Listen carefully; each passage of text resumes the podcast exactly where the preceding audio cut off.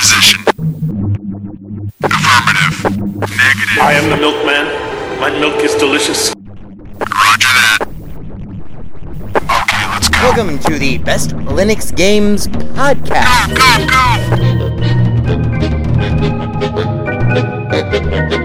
The best Linux games, the best games available for the uh, GNU slash Linux operating system via the mechanism and distribution network known as Steam, brought to you by Valve. After 700,000 years, gaming has come to Linux. And beyond that, it has come to Linux in the form of a egalitarian Linux-like platform, Steam, an open marketplace in which everyone, total meritocracy, everyone, regardless of size, amount of money, regardless of amount of developers, and prospective sales, uh, if you have a game and it is good,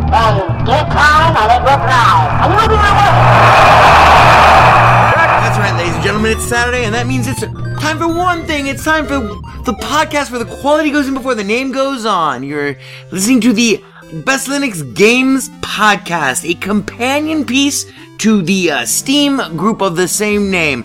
Find us on Steam, you know, uh, join us on Steam, and friend me on Steam. My name is Skooky Sprite. I am your host. In case this is your first time here, uh, the ground rules for everything that we do are very simple.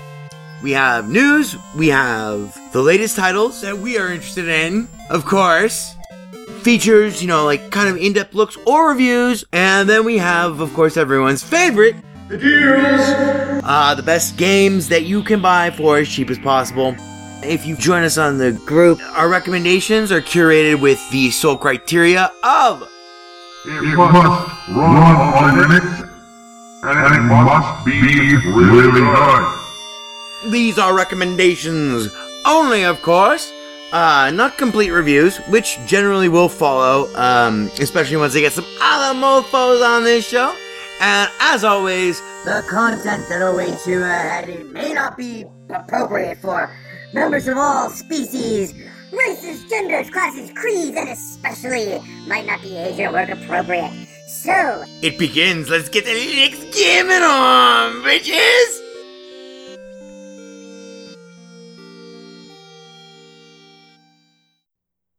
Hello and welcome to episode 160 of the Best Linux Games Podcast, being recorded for you here on this Sunday, um, the 19th of November, 2017, or for our sequel fans, all hail the true and just. Uh, that would make it 2017, 11 19 at 1934 p.m. Pacific Coast time, the coast with the most. Crack engineer Ivor Molina holding up the whiskey sign. You're right, Ivor. I do need more whiskey in my diet.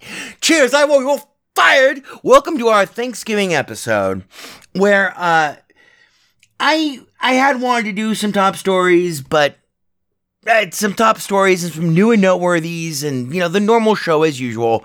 But it's time to go balls deep into the holiday fucking madness. This is the last episode of the show before uh, thanksgiving. Traditionally the show comes out on friday but this one's gonna come out on sunday tonight.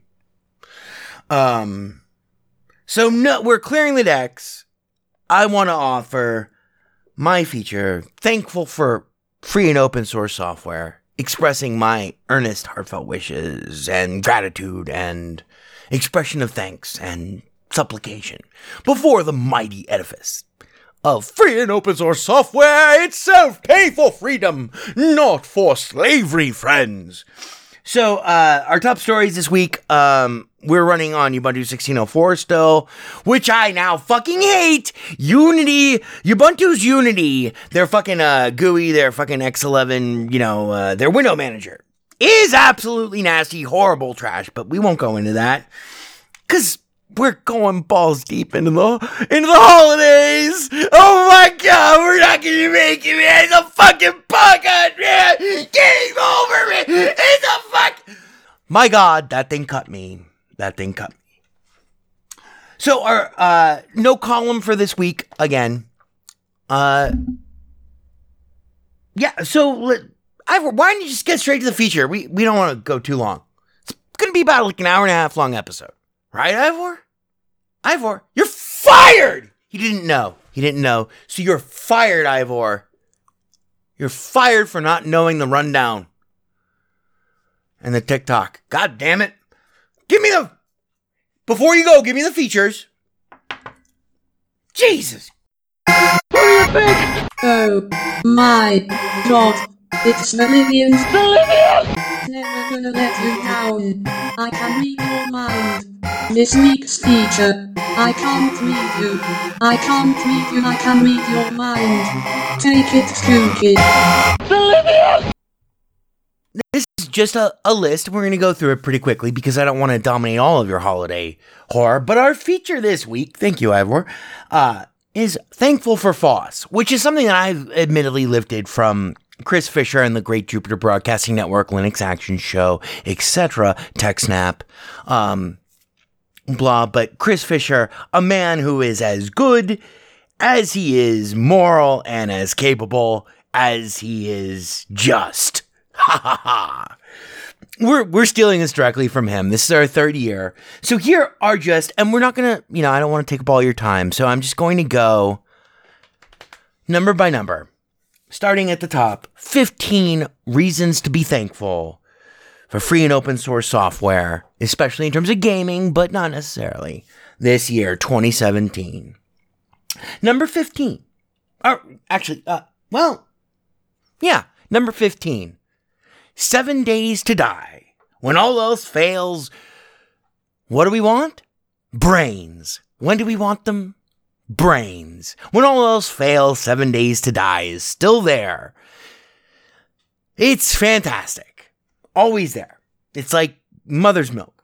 Although that actually just almost made me puke. it's it's fantastic. It is immutable. It's always it's always good enough.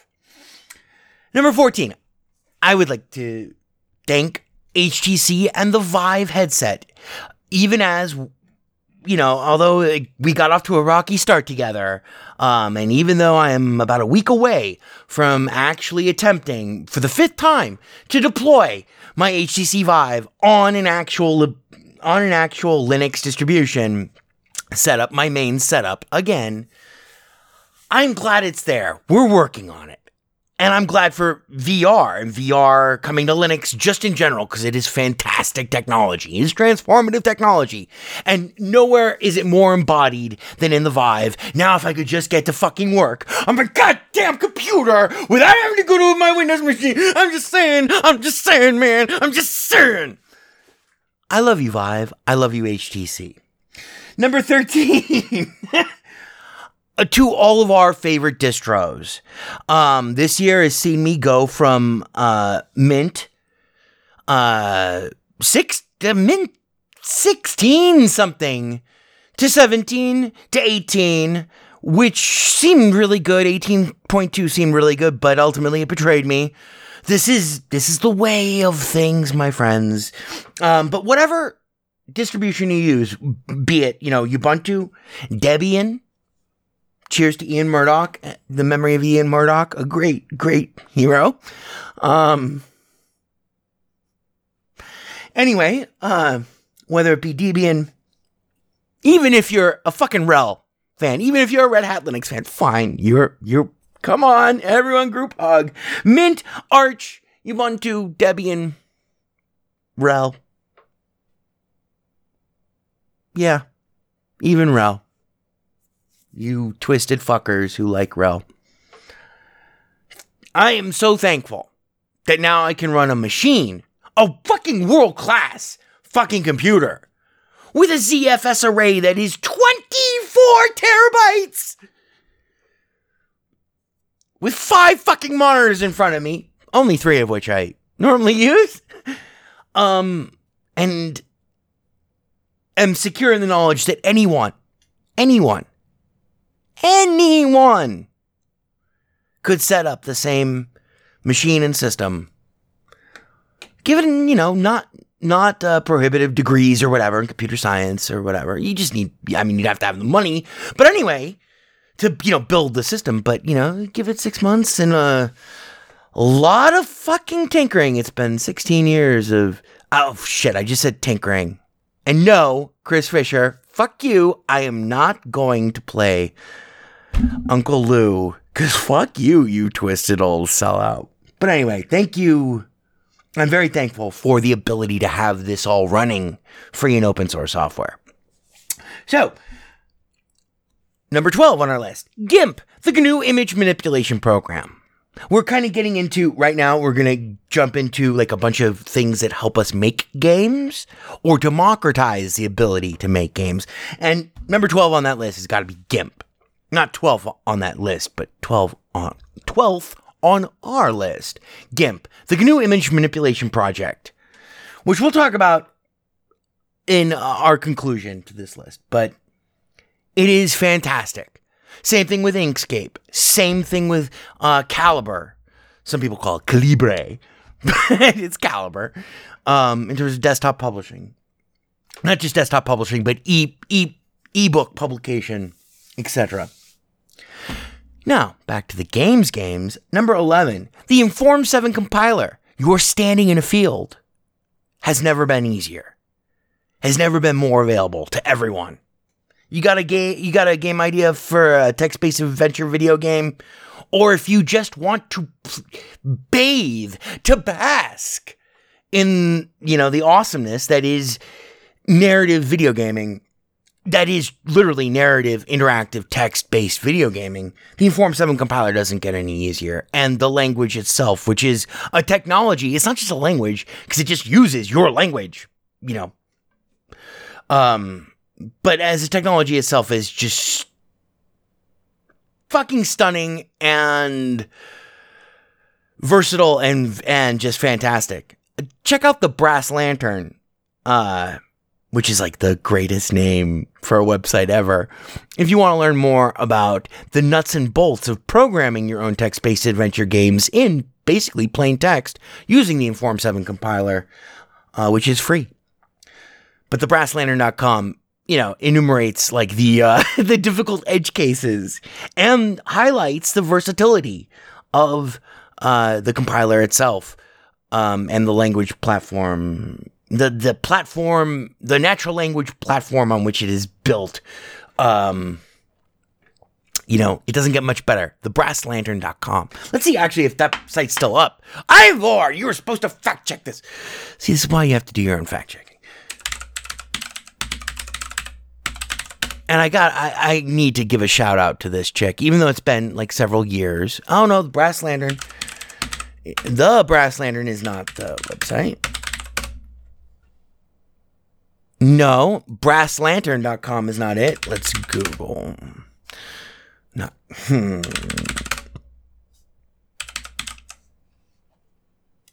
brasslantern.org. Uh how to write a text adventure with Form 7. You are standing in a field. Um, but where is this is this is done by a fantastically brilliant woman. Um I she's shy. Evidently. Aha, maybe it's under the about us.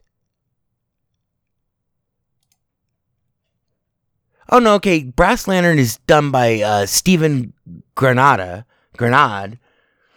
Um, but like the one of the best how to edge case scenario people is a brilliant woman. Where is she? Er, hmm.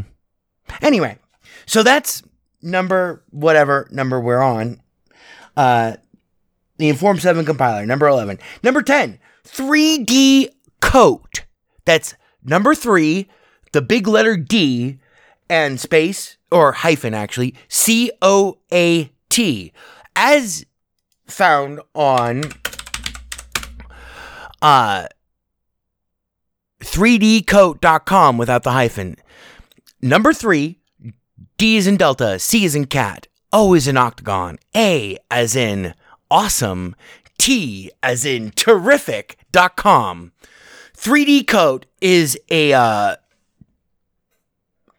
new 2017 caliber um, materials handling and design tool for 3D models that incorporates all of the last like you know decade of um, 3D material design. Now, what do I mean by material design? I'm talking about the integration of a shader, a bump map, um, well, it's what we used to call a texture. It's something that you wrap around a piece of geometry to give it, you know, like form and blah. So, like, you know, you're in a game and there's a brick flooring there. Well, the actual shape of the floor is dedic- is is dictated by the um the geometry.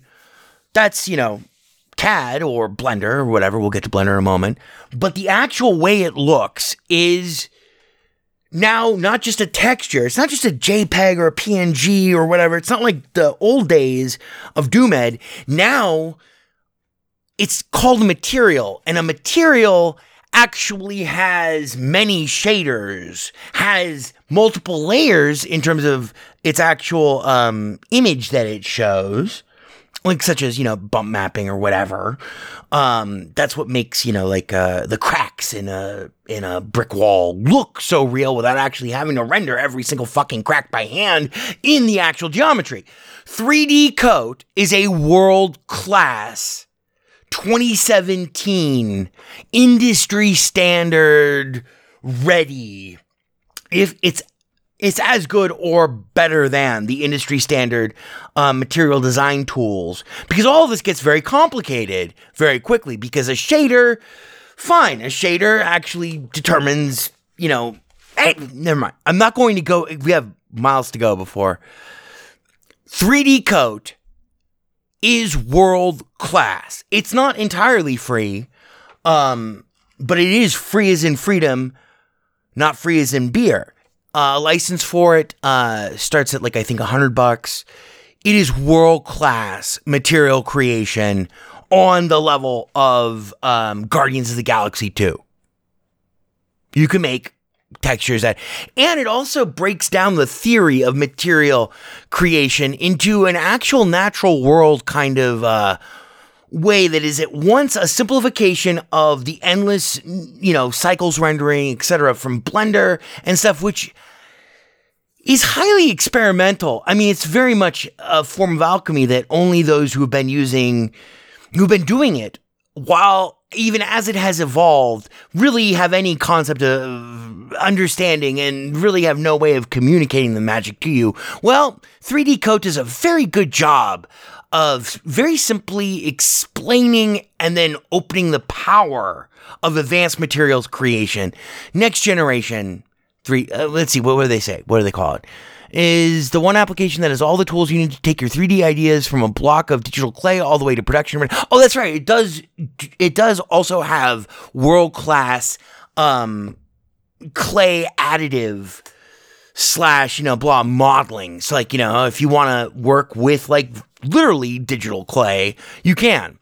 But uh, let's see, 3dcoat.com. 3D Coat is a commercial digital sculpting program from Pigway, Pilgway, designed to create freeform, organic, and hard surface 3D models from scratch with tools which enable users to sculpt and polygonal topology, create UV maps, texture the resulting models with natural painting tools, and render static images of animated turntable movies. All of that is true, but that's not the real function of it. It is fantastic at creating materials and mapping materials to models. It also works with every format that you can export from every fucking thing that you could ever want. And it does it very, very, very fast. You don't need to learn really the super insane intricacies of UV model unwrapping. Um, from a theoretical standpoint, here their interface gives you a much better, faster, more functional way of doing it in terms of, you know, blah, actually putting your material on a model. You can also import and, uh, yeah, so 3D Coat is awesome. Uh, I think the professional version is like 250 bucks. It's not a subscription service. It's a piece of fucking Linux software that, you know, you buy your license, you own your license, bitch. Awesome. Very thankful for 3D Coat. Number nine, of course, is Blender. So if you want to have a model that you can put uh, 3D coat, 21st century fucking 2017 advanced you know, texture modeling, fucking blah. So sure, you got your fucking neon liquid, fucking refractory, fucking bump map, cycles. There's no cycles rendering. It's very simple. They break it down into a very simple theory in 3D Coat. Well, you're gonna need a model. We all need more models. That would that's where Blender comes in. Blender is free and open source software that is one of the most versatile and now completely robust. I mean, it is I hate the word robust cuz anyway, it's overused, but it is not just powerful, it is it's beyond powerful now. You want an animation suite? Use Blender. You want to incorporate fucking three three dimensional uh, geometry into uh, you know an actual uh, piece of video and uh, uh, actually have the uh, the geometry scale itself according to the geometry within that video, which is just a video. Use Blender. Um, Blender is fantastic. You want to create animations, use Blender. You want to look at uh, lighting, you want to create photorealistic, uh, whatever, use Blender. Until Maya or 3D Studio or whatever come to Linux, which is never going to happen, use Blender and 3D Coat. It's it's fantastic. And yes, Blender is not the industry standard for uh, uh, 3D animation or computer animated design, but it can do all those things, and it is fully extensible with a wide range of plugins, both commercial and uh, most of them are free, um, from animation stuff to uh, quality of life improvements. It is fantastic. And speaking as one who has spent now three, almost, well, not three years, almost two years solid dealing with Blender as a character creation and animation um, suite in terms of both for rigging as well as for creating the individual uh, cycle, uh, individual um, aspects of an animation for video games, such as like you know run cycle, walk cycle, ah, jump, ah, brr, as well as having done some minor stuff. Not not that minor though, because I once you get into it, you get into it, and then you start to have ideas for projects and stuff, and then there they go. And then other people will come at you with, you know, oh, you know what? I really want to try to do this. Well, then bam, and all of a sudden you're into fluid simulation and all sorts of really, really, really unthinkably cutting edge stuff that is running for free. Cheers to Blender. Very thankful for Blender. The Blender, uh, the Blender Project, blender.org. Everybody behind Blender. Mm. Unparalleled. Now, one thing that Blender doesn't have, and we're inserting this at the last moment, like a shiv in the shower. Make Human. The Make Human project is like Blender on steroids, but it's for um, humanoid uh, character creation based on uh, sliders that control and templatize the entire um, character creation oeuvre, ultimately resulting in an exportable 3D model that you can import into Blender and then animate in Blender and then rig in Blender and then animate in Blender. Um, make human, that's all one word, make human is fundamentally revolutionary what you can do in Make Human once you know what you're doing and what you're trying to do, um, with Make Human in 20 minutes, you can accomplish what would take literally easily, easily if you were expert and at, you know, in a moment of divine inspiration even and expert what what would take 40 hours to accomplish. With make human it's all templatized. You just move the sliders back and forth. Then you export your final human. It's a human. It's a human. It's huge. Make human is one of the most powerful tools that is available for 3d modeling of actual humanoid characters that is available on the internet for free and open source you know, slash Nix compatible uh, operating systems that's available today. It's an indispensable tool, even I would say, even for veteran game developers. Um, until you build up a library. And I know this from both ends of this equation because I had to build up a library that I created myself of humanoid characters going from stick figures to, you know, more and more and more progressively realistic seeming or cartoony, but blah. You want a proportional Da Vinci caliber fucking, oh, well, yeah, ready for rigging, just blank human model. Great, make human, absolutely, that's it. Um, you want to tweak it in a thousand different ways, make human, that's it. Takes, you know, 20 minutes to create a unique character. Um, one of my favorite make human moments was when I was rigging a pirate character that was supposed to be a very, very old captain pirate, a veteran sea dog, Hawaii. I don't want to give away too much about this, but I wanted his fucking left leg and in a peg leg and I wanted his knee to be twisted as if crushed between, you know, two ships or, you know, uh, uh, you know, giant, giant wooden beams and turned and then never set correctly before the amputation. And I wanted him to, to once rigged, I wanted him to animate that way. So a walk cycle that, you know, like I could, um, uh, not refactor, uh, whatever you call it, where you, Oh, why can't I remember this? I sound like an idiot now because I can't remember what this fucking. When you steal the animation from one thing and then you fucking throw it onto another rig. God damn it. I can't believe I can't remember what this is called. But anyway, I wanted him to fucking walk and run and do, you know, all the all this associated series of animations that I had associated with a different version of himself prior to this injury. I wanted those to reflect both graphically and in the the animation once I I laid god damn it what is it called? It's not refactoring.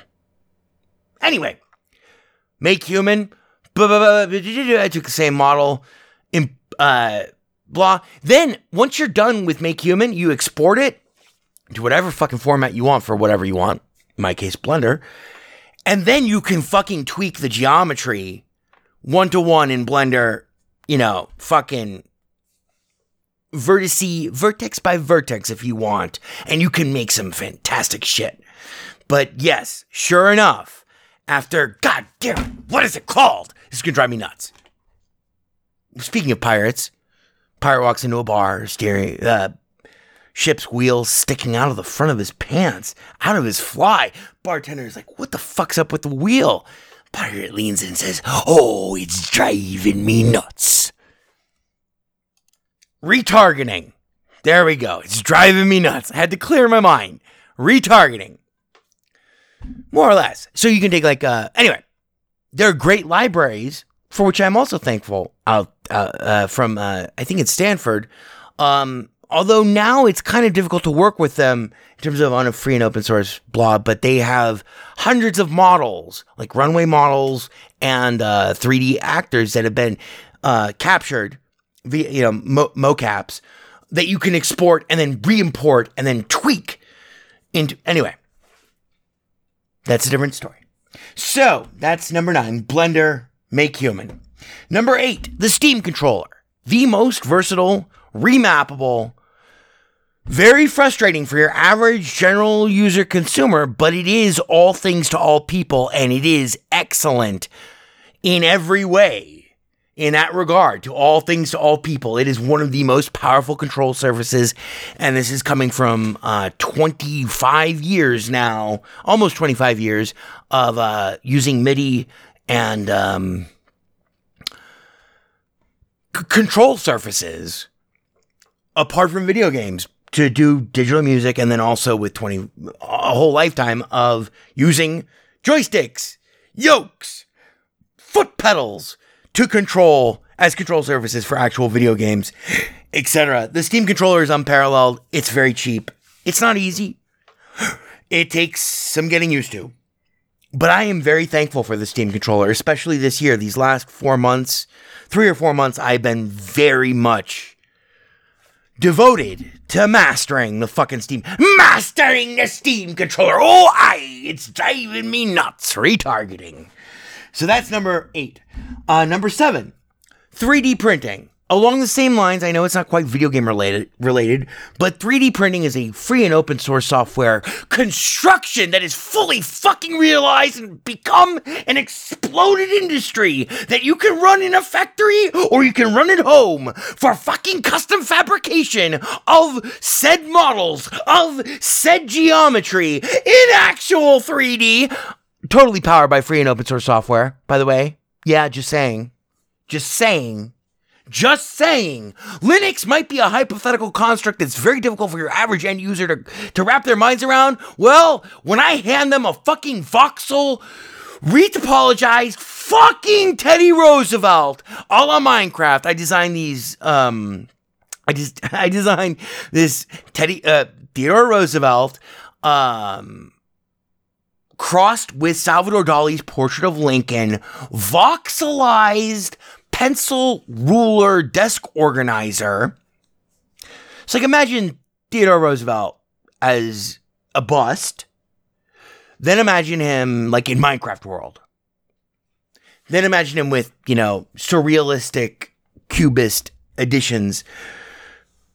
And uh, yeah, I can print those. I print them. I don't print them all the time anymore, but I, I've printed several of them, many of them over many iterations. That whole revolution from custom part replacement, printing on demand, and repair all the way through to designing your own action figure and fucking making it work and then printing it and playing with it and fucking using fucking far flung material design and I mean, like literally this is like material as in terms of fabrication not as in terms of three-dimensional you know computer design not in terms of like video games. I'm talking about like actual fucking like this, this shit used to require a factory. Now it fits on the end of my desk. All of that is fundamentally free and open source is powered and has been driven by free and open source software. Um from Octopi, which is what runs on our our next item, Raspberry Pi, a $30 computer that's the size of a fucking literally the size of a Moleskine notebook. Um, it's like a ah, it's, it's requires almost no power. Uh, requires an SD card. There you go. Bam! I have an operating system and a fully functional computer on there that's capable of working as a three-dimensional print server. what the fuck? That's right. Free and open source software, motherfuckers, from Octopi to all the slicing software that uh, you can use both commercially and non-commercially. Um, the best of both worlds runs natively on Linux. So I'm very uh, 3D printing. This was my year of 3D printing. It has been fantastic. I'm writing a book about it actually, um, in terms of uh, maintenance for uh, General Prusa i3 um, design, retrofitting, and the fundamentals. It's like the missing manual for the entire Prusa i3 um, from assembly and design of your actual printer. Because I, I kind of have a Franken printer at this point, um, all the way through to the type of software and etc. that you want to use with it. But uh, main because you know it's Cura, etc. There are literally a thousand different options and stuff that may or may not be within, you know, your printer's purview to actually execute and may or may not actually have an effect. Um, anyway, look for that uh, in the next nine months. Hopefully, Blue Wizard will finally be on Amazon at last as an ebook. At last, we reveal ourselves. Before then, but that's been the project of the last half year. And 3D printing is fantastic and it's inexpensive and it is powered entirely by free and open source software. It's not easy,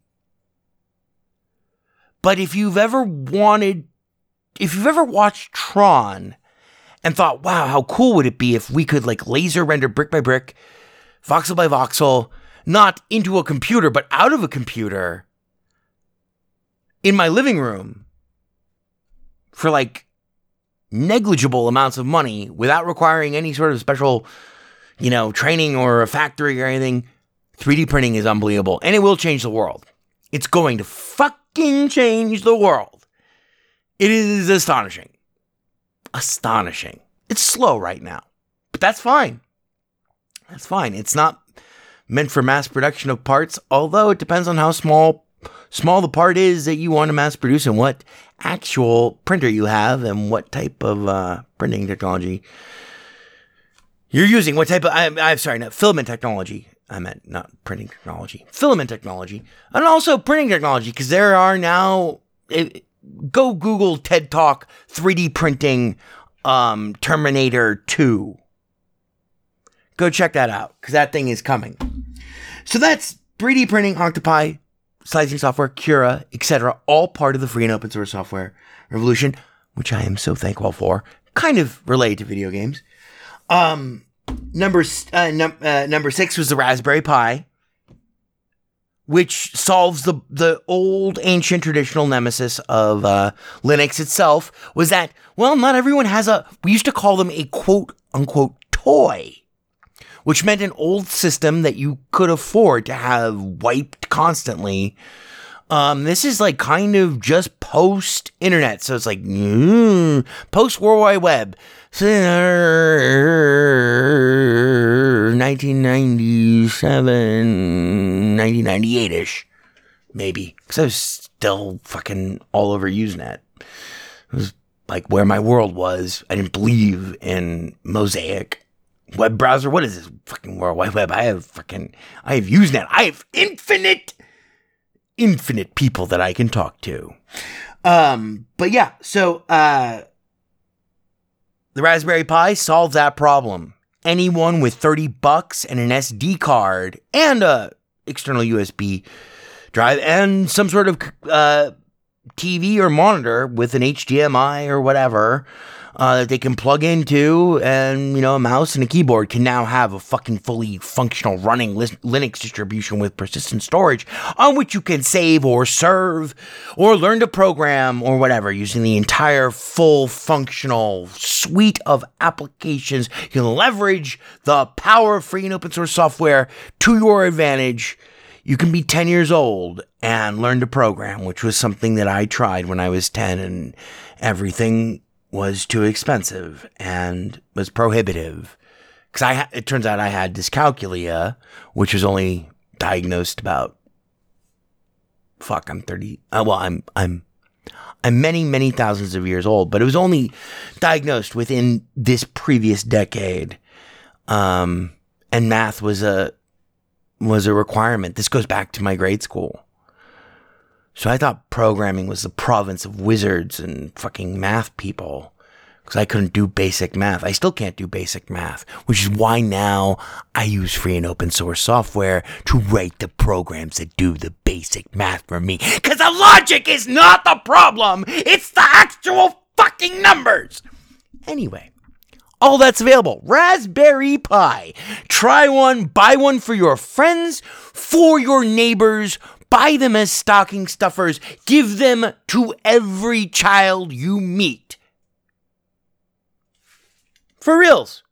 Unbelievable. What once was a $3,000 1994 era imposition, no, 1997 era imposition. So that means it's like the equivalent of like uh, $9,000 today? Hey, who's got $9,000 lying around? I can do that.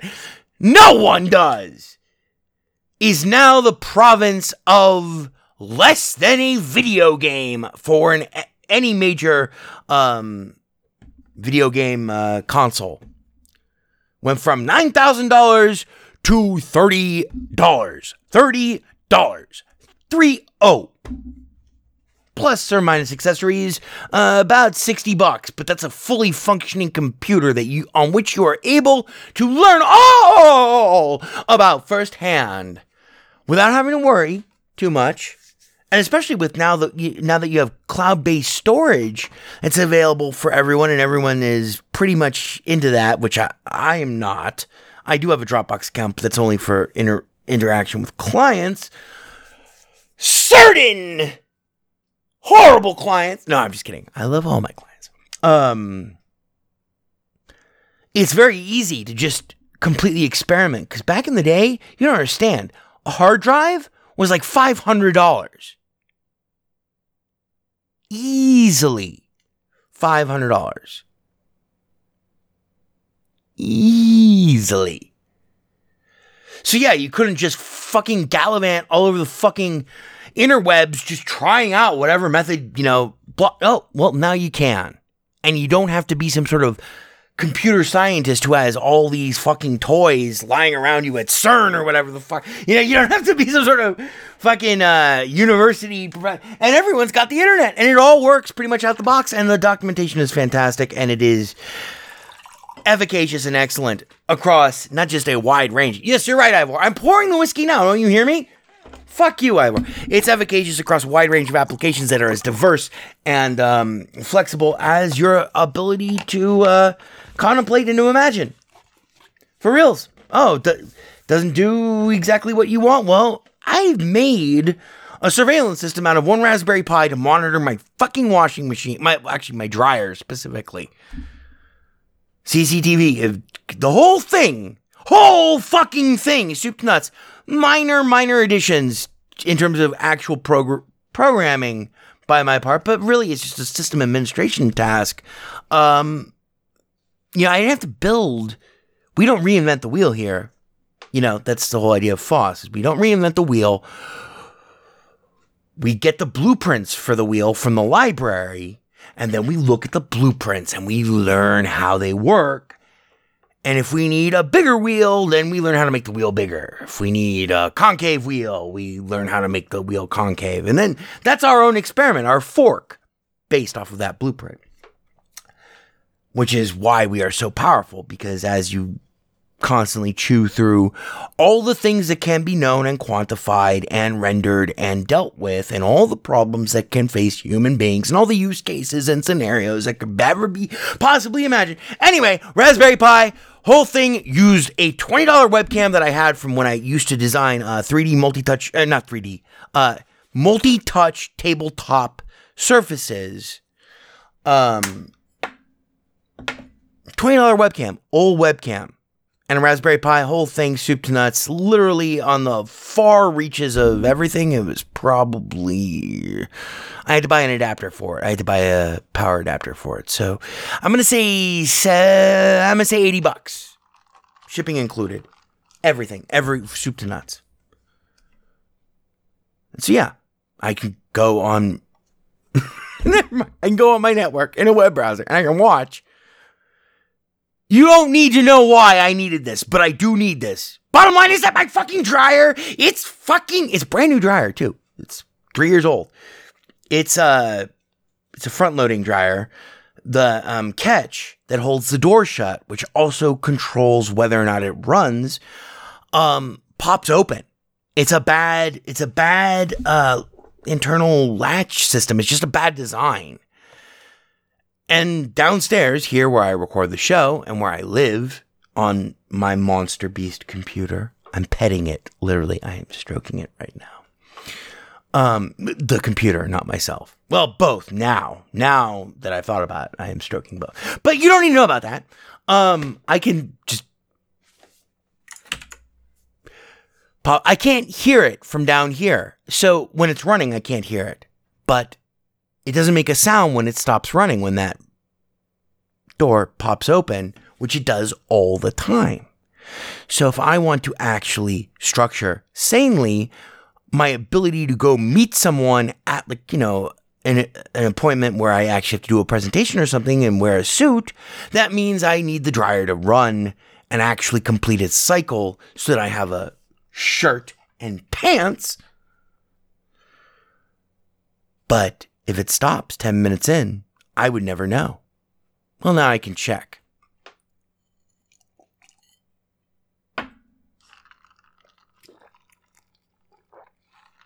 Running over, Ivor? Okay. We do have a 30 minute, I have a 30 minute concluding little speech about this ship. But anyway, so that that's that's Raspberry Pi.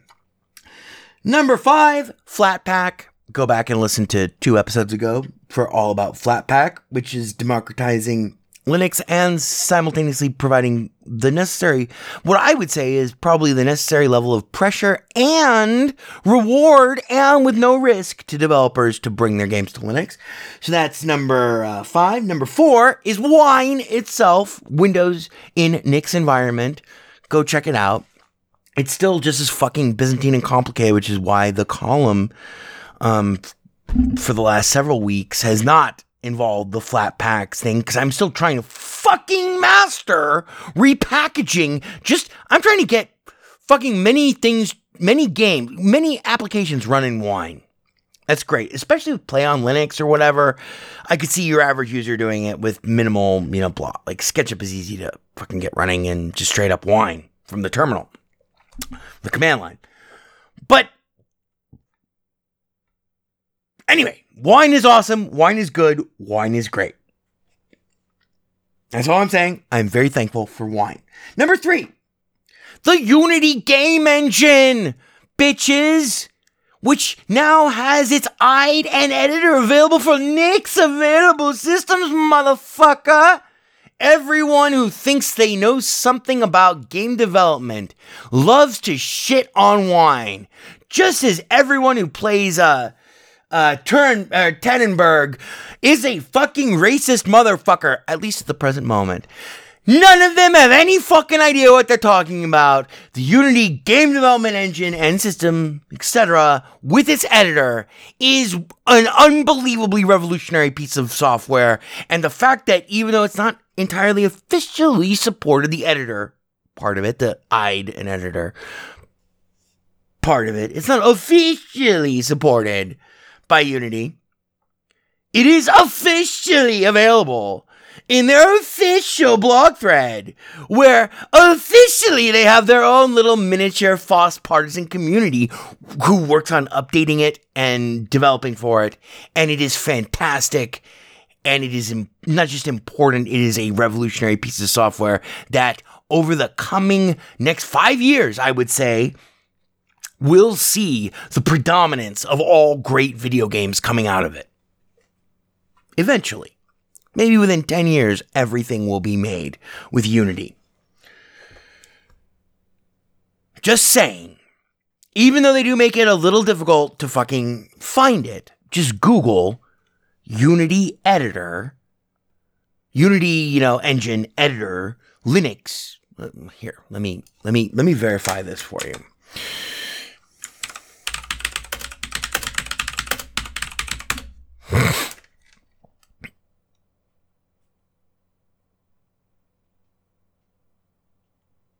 Yeah, it's still in the experimental state. Unity 3D Linux.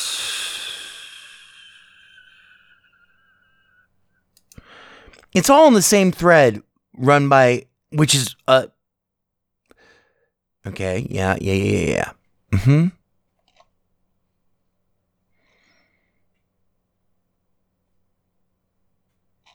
Well, anyway, the latest um, iteration of the Unity editor for Linux is fucking great. It's at the bottom of the thread. Read the top of the page when you find the thread. It's an official fucking uh, uni- uh, Unity corporate project. It's just not one that they like to talk about, and they have not devoted all of the resources or efforts towards, which makes sense because we are not the world's largest market.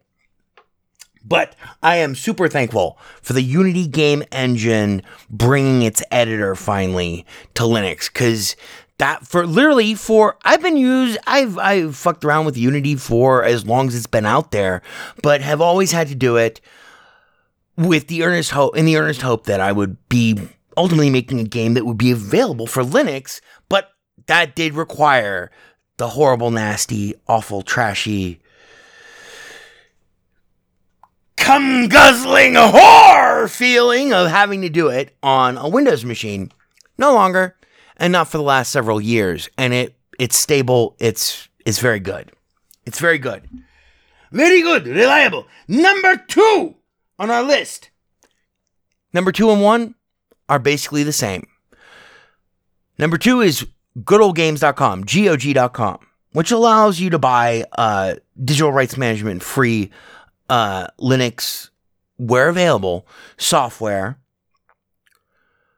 of video games um, that you can either make to work in Wine itself, if you're into the tweaking process, or uh, just our digital or if, if they actually have a Linux available, if they say that they are Linux compatible, they are Linux compatible. And it's digital rights management free. I bought the software. I own the software, meaning that you can flat pack it and etc. But beyond that, and long before Flatpak, goodoldgames.com has been a what do you call him? Uh, a siren, a titan of uh, this this fundamentally aligned with the free and open so, so free and open source software revolution uh, premise that you know you buy the software, you own the software, um, meaning no digital rights management, you know, blah. So whether you buy, and I have bought some window, I have purchased some Windows games from them uh, that have run on Windows, which is great. Um, all the Linux games that I've ever bought from them that say, you know, Linux compatible, they run fine natively in Linux. They install natively in Linux. You know, that's French for just conceals the wine stuff that they're doing behind the scenes. I'd imagine. I I would imagine. It's supposition on my part, so blah. but now in the era of Flatpak, this is a very fascinating thing to get involved with because now you can pressure developers. It's it's in a soft way, in a nice way, in a really kind of brutal way, actually, frankly, by repackaging their games using Flatpak Linux after bought by bought from GOG.com, if they're only available for, for Windows, then you can try your hand at coming up with a wine, uh, prefix and etc. and all the settings that are necessary to run it, and then flat pack that fucker and torrent it, and fucking say, hey, guess what? What you refuse to do for us, we will extract from you at the minor cost of only making it free. Not that I advocate piracy at all in any way for any reason. I personally am a big believer in paying for the software that you use. Pay for freedom, not for slavery. It's a bad deal. But Flatpak and goodoldgames.com, GOG.com. And also the the um beyond the Flatpak aspect of it, the uh overall um marketplace that is is somewhat it's not larger than, but it is different than the marketplace that is provided by our number one thing that I am most thankful for this year, which is, of course, in of itself, Steam and Valve. Valve for choosing Linux as the basis for the Steam OS operating system has been a revolutionary um, thing that has brought together finally the commercial aspects that have either been misunderstood intentionally or misunderstood by virtue of com- sheer complexity by honest actors uh, in the marketplace and industry. It's brought together those people with the people who actually run Linux and is a vote for freedom, not for slavery, is a vote for community driven gaming and is a vote that pays and has paid dividends for everyone who has participated uh, in developing games for Steam. It is a win, win, win, win, win, and has been a giant thing for uh, the video game industry as a whole. Has been a liberating Steam itself, you know, with or without FOSS was a liberating thing, a, a, a, um, a, a unified marketplace on which everyone could put their could publish their game and sell their game and get paid for their game and reach an audience uh, based on merit, based on a total meritocracy. Um, and that is ultimately what this podcast is all about. So, th- I, seriously, and yes, there are hiccups, and yes, there are problems. And yes, things are not exactly as they should be at all times. And no, things don't work exactly as they might or as they should, but on average, for the last three years that I've been doing this podcast, I buy 256 games a year, all of them for Linux. That means over 800 games over the last three years for Linux have been sold to me via Steam. I have made many friends while doing this podcast and playing games on Linux that I would not have made were it not for Steam. Is the social networking aspect of it entirely perfect? No, but it's pretty good. It depends on the game itself, but cheers. Thank you so much, Valve and Steam. And Gabe Newell. I think we should make those businesses fail. That's Richard Stallman. But anyway, um, because, you know, technically you don't actually own the game. The same way that, like, when you buy a book, you own the book.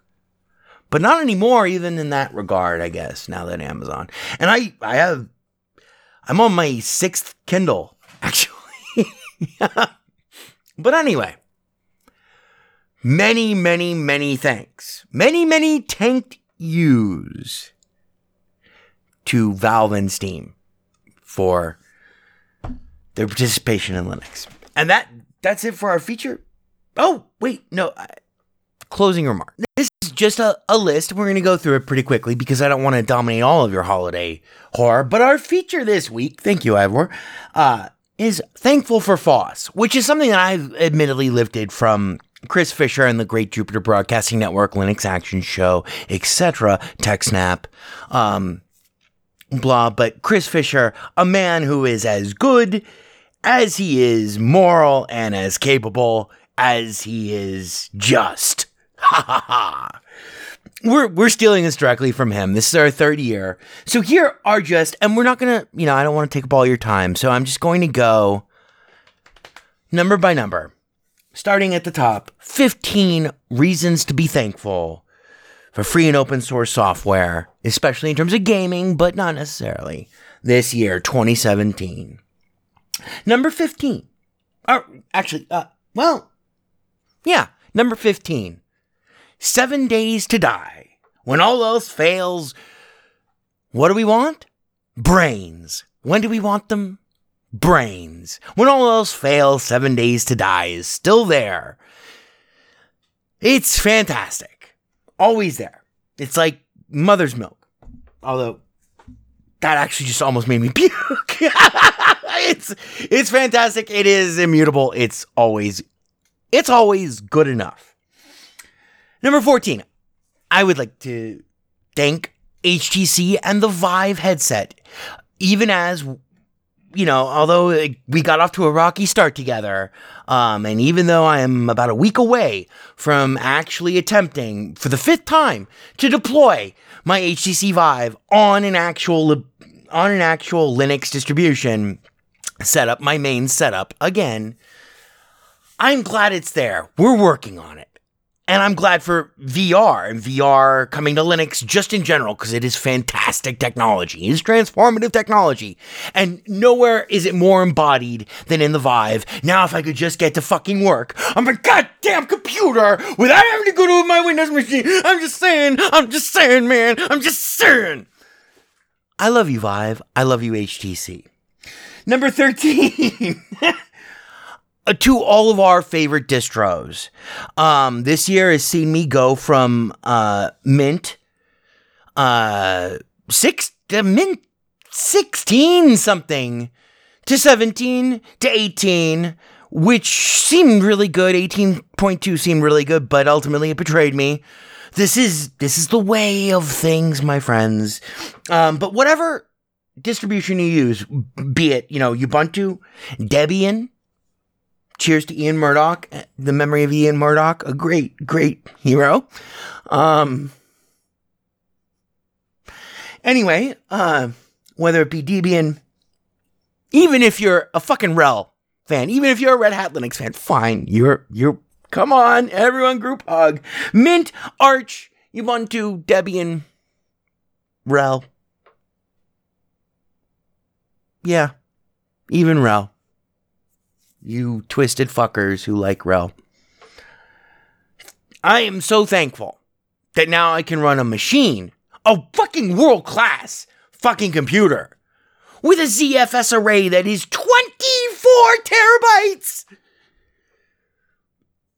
With five fucking monitors in front of me, only three of which I normally use. Um, and am secure in the knowledge that anyone, anyone, anyone could set up the same machine and system given you know not not uh, prohibitive degrees or whatever in computer science or whatever. You just need i mean you'd have to have the money. But anyway to you know build the system but you know give it six months and uh, a lot of fucking tinkering. It's been 16 years of oh shit i just said tinkering. And no chris fisher fuck you. I am not going to play uncle lou because fuck you you twisted old sellout but anyway thank you I'm very thankful for the ability to have this all running free and open source software. So, number 12 on our list GIMP, the GNU image manipulation program. We're kind of getting into right now, we're going to jump into like a bunch of things that help us make games or democratize the ability to make games.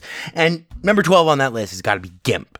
Not 12 on that list, but 12 on 12th on our list GIMP, the GNU Image Manipulation Project, which we'll talk about in uh, our conclusion to this list, but it is fantastic. Same thing with Inkscape. Same thing with uh, Calibre. Some people call it Calibre. but it's Calibre um, in terms of desktop publishing. Not just desktop publishing, but e e ebook publication, etc. Now, back to the games games. Number 11, the Inform 7 compiler. You're standing in a field. Has never been easier. Has never been more available to everyone. You got a game you got a game idea for a text-based adventure video game or if you just want to bathe, to bask in, you know, the awesomeness that is narrative video gaming that is literally narrative, interactive, text based video gaming, the Inform 7 compiler doesn't get any easier. And the language itself, which is a technology, it's not just a language because it just uses your language, you know. Um, but as a technology itself is just fucking stunning and versatile and and just fantastic. Check out the Brass Lantern uh which is like the greatest name for a website ever. If you want to learn more about the nuts and bolts of programming your own text based adventure games in basically plain text using the Inform 7 compiler, uh, which is free. But the brasslantern.com, you know, enumerates like the uh, the difficult edge cases and highlights the versatility of uh, the compiler itself um, and the language platform the the platform, the natural language platform on which it is built, um, you know, it doesn't get much better. Thebrasslantern.com. Let's see actually if that site's still up. Ivor, you were supposed to fact check this. See, this is why you have to do your own fact checking. And I got, I, I need to give a shout out to this chick, even though it's been like several years. Oh no, the Brass Lantern. The Brass Lantern is not the website. No, brasslantern.com is not it. Let's Google. No. Hmm.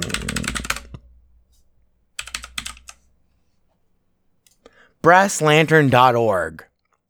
Uh, how to write a text adventure with Inform 7.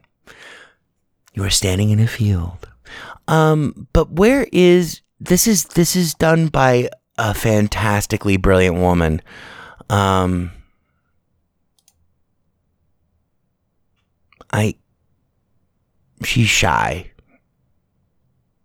Evidently.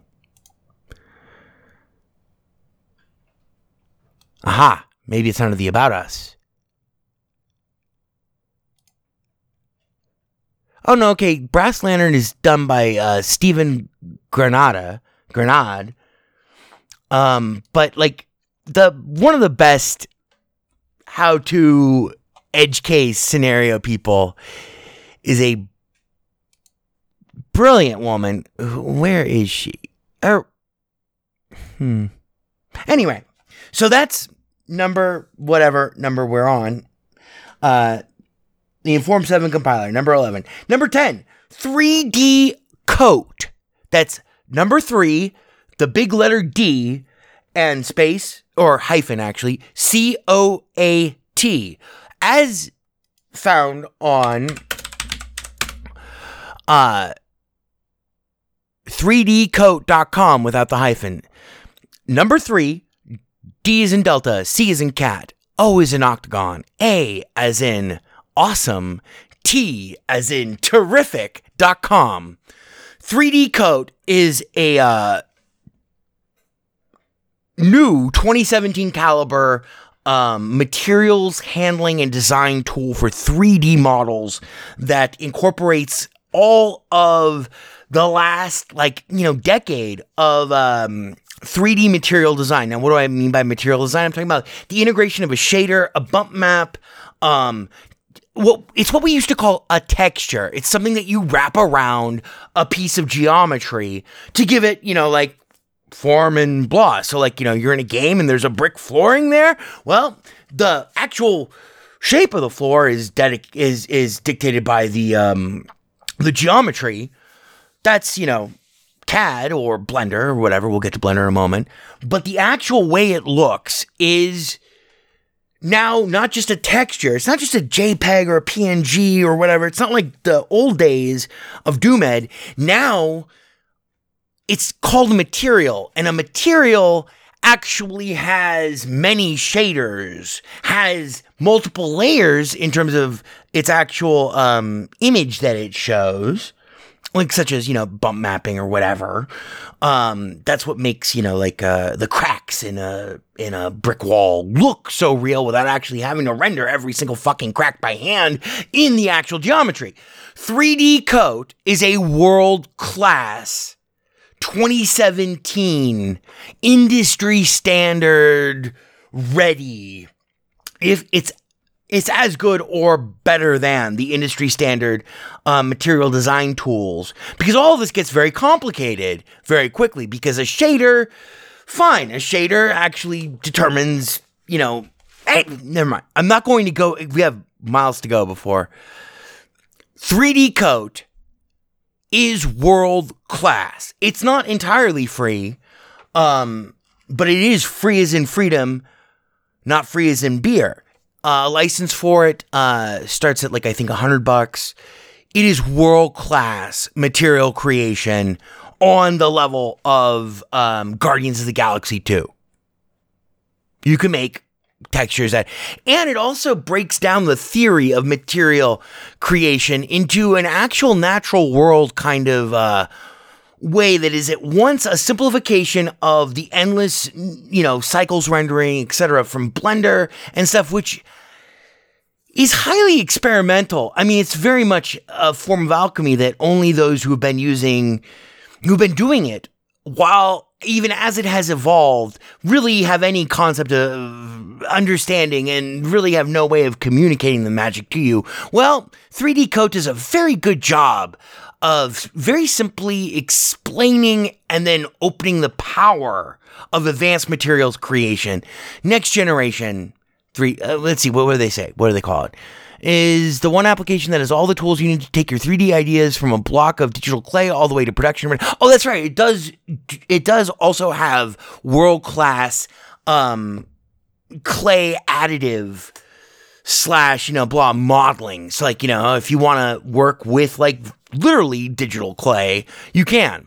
But uh, let's see, 3dcoat.com. 3D Coat is a commercial digital sculpting program from Pigway, Pilgway, designed to create freeform, organic, and hard surface 3D models from scratch with tools which enable users to sculpt and polygonal topology, create UV maps, texture the resulting models with natural painting tools, and render static images of animated turntable movies. All of that is true, but that's not the real function of it. It is fantastic at creating materials and mapping materials to models. It also works with every, format that you can export from every fucking thing that you could ever want. And it does it very, very, very fast. You don't need to learn really the super insane intricacies of UV model unwrapping. Um, from a theoretical standpoint, here their interface gives you a much better, faster, more functional way of doing it in terms of, you know, blah, actually putting your material on a model. You can also import and, uh, yeah, so 3D Coat is awesome. Uh, I think the professional version is like 250 bucks. It's not a subscription service. It's a piece of fucking Linux software that, you know, you buy your license, you own your license, bitch. Awesome. Very thankful for 3D Coat. Number nine, of course, is Blender. So if you want to have a model that you can put uh, 3D coat, 21st century, fucking 2017, advanced, you know, texture modeling, fucking blah. So sure, you got your fucking neon liquid, fucking refractory, fucking bump map. Cycles. There's no cycles rendering. It's very simple. They break it down into a very simple theory in 3D Coat. Well, you're gonna need a model. We all need more models. That would that's where Blender comes in. Blender is free and open source software that is one of the most versatile and now completely robust. I mean, it is I hate the word robust because anyway, it's overused, but it is not just powerful, it is it's beyond powerful now. You want an animation suite? Use Blender. You want to incorporate fucking three three dimensional uh, geometry into uh, you know an actual uh, piece of video and uh, uh, actually have the uh, the geometry scale itself according to the geometry within that video, which is just a video. Use Blender. Um, Blender is fantastic. You want to create animations, use Blender. You want to look at uh, lighting, you want to create photorealistic, uh, whatever, use Blender. Until Maya or 3D Studio or whatever come to Linux, which is never going to happen, use Blender and 3D Coat. It's it's fantastic. And yes, Blender is not the industry standard for uh, uh, 3D animation or computer animated design, but it can do all those things, and it is fully extensible with a wide range of plugins, both commercial and uh, most of them are free. Um, from animation stuff to uh, quality of life improvements, it is fantastic. And speaking as one who has spent now three, almost, well, not three years, almost two years solid dealing with Blender as a character creation and animation um, suite in terms of both for rigging as well as for creating the individual uh, cycle, uh, individual um, aspects of an animation for video games, such as like you know run cycle, walk cycle, ah, jump, ah, brr, as well as having done some minor stuff. Not not that minor though, because I once you get into it, you get into it, and then you start to have ideas for projects and stuff, and then there they go. And then other people will come at you with, you know, oh, you know what? I really want to try to do this. Well, then bam, and all of a sudden you're into fluid simulation and all sorts of really, really, really unthinkably cutting edge stuff that is running for free. Cheers to Blender. Very thankful for Blender. The Blender uh, the Blender Project, blender.org, everybody behind Blender. Mm. Unparalleled. Now, one thing that Blender doesn't have, and we're inserting this at the last moment, like a shiv in the shower. Make human. The Make Human project is like Blender on steroids, but it's for um, humanoid uh, character creation based on uh, sliders that control and templatize the entire um, character creation oeuvre, ultimately resulting in an exportable 3D model that you can import into Blender and then animate in Blender and then rig in Blender and then animate in Blender. Um, make human That's all one word. Make human is fundamentally revolutionary. What you can do in Make Human once you know what you're doing and what you're trying to do, um, with Make Human in 20 minutes, you can accomplish what would take literally easily, easily if you were expert and at, you know, in a moment of divine inspiration, even and expert, what what would take 40 hours to accomplish. With Make Human, it's all templatized. You just move the sliders back and forth. Then you export your final human. It's a human. It's a human. It's huge.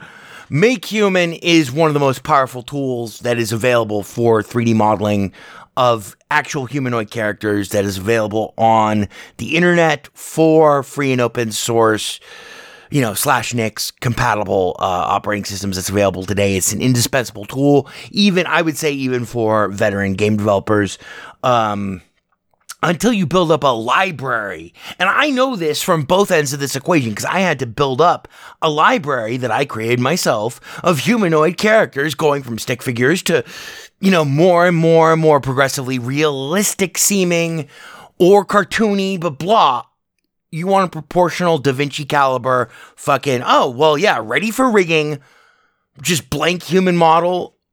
Great, make human, absolutely, that's it. Um, you want to tweak it in a thousand different ways, make human, that's it. Takes, you know, 20 minutes to create a unique character. Um, one of my favorite make human moments was when I was rigging a pirate character that was supposed to be a very, very old captain pirate, a veteran sea dog. Why? I don't want to give away too much about this, but I wanted his fucking left leg and in a peg leg and I wanted his knee to be twisted as if crushed between, you know, two ships or, you know, uh, uh, you know, giant, giant wooden beams and turned and then never set correctly before the amputation. And I wanted him to, to once rigged, I wanted him to animate that way. So a walk cycle that, you know, like I could, um, uh, not refactor, uh, whatever you call it, where you, Oh, why can't I remember this? I sound like an idiot now because I can't remember what this fucking. When you steal the animation from one thing and then you fucking throw it onto another rig. God damn it. I can't believe I can't remember what this is called.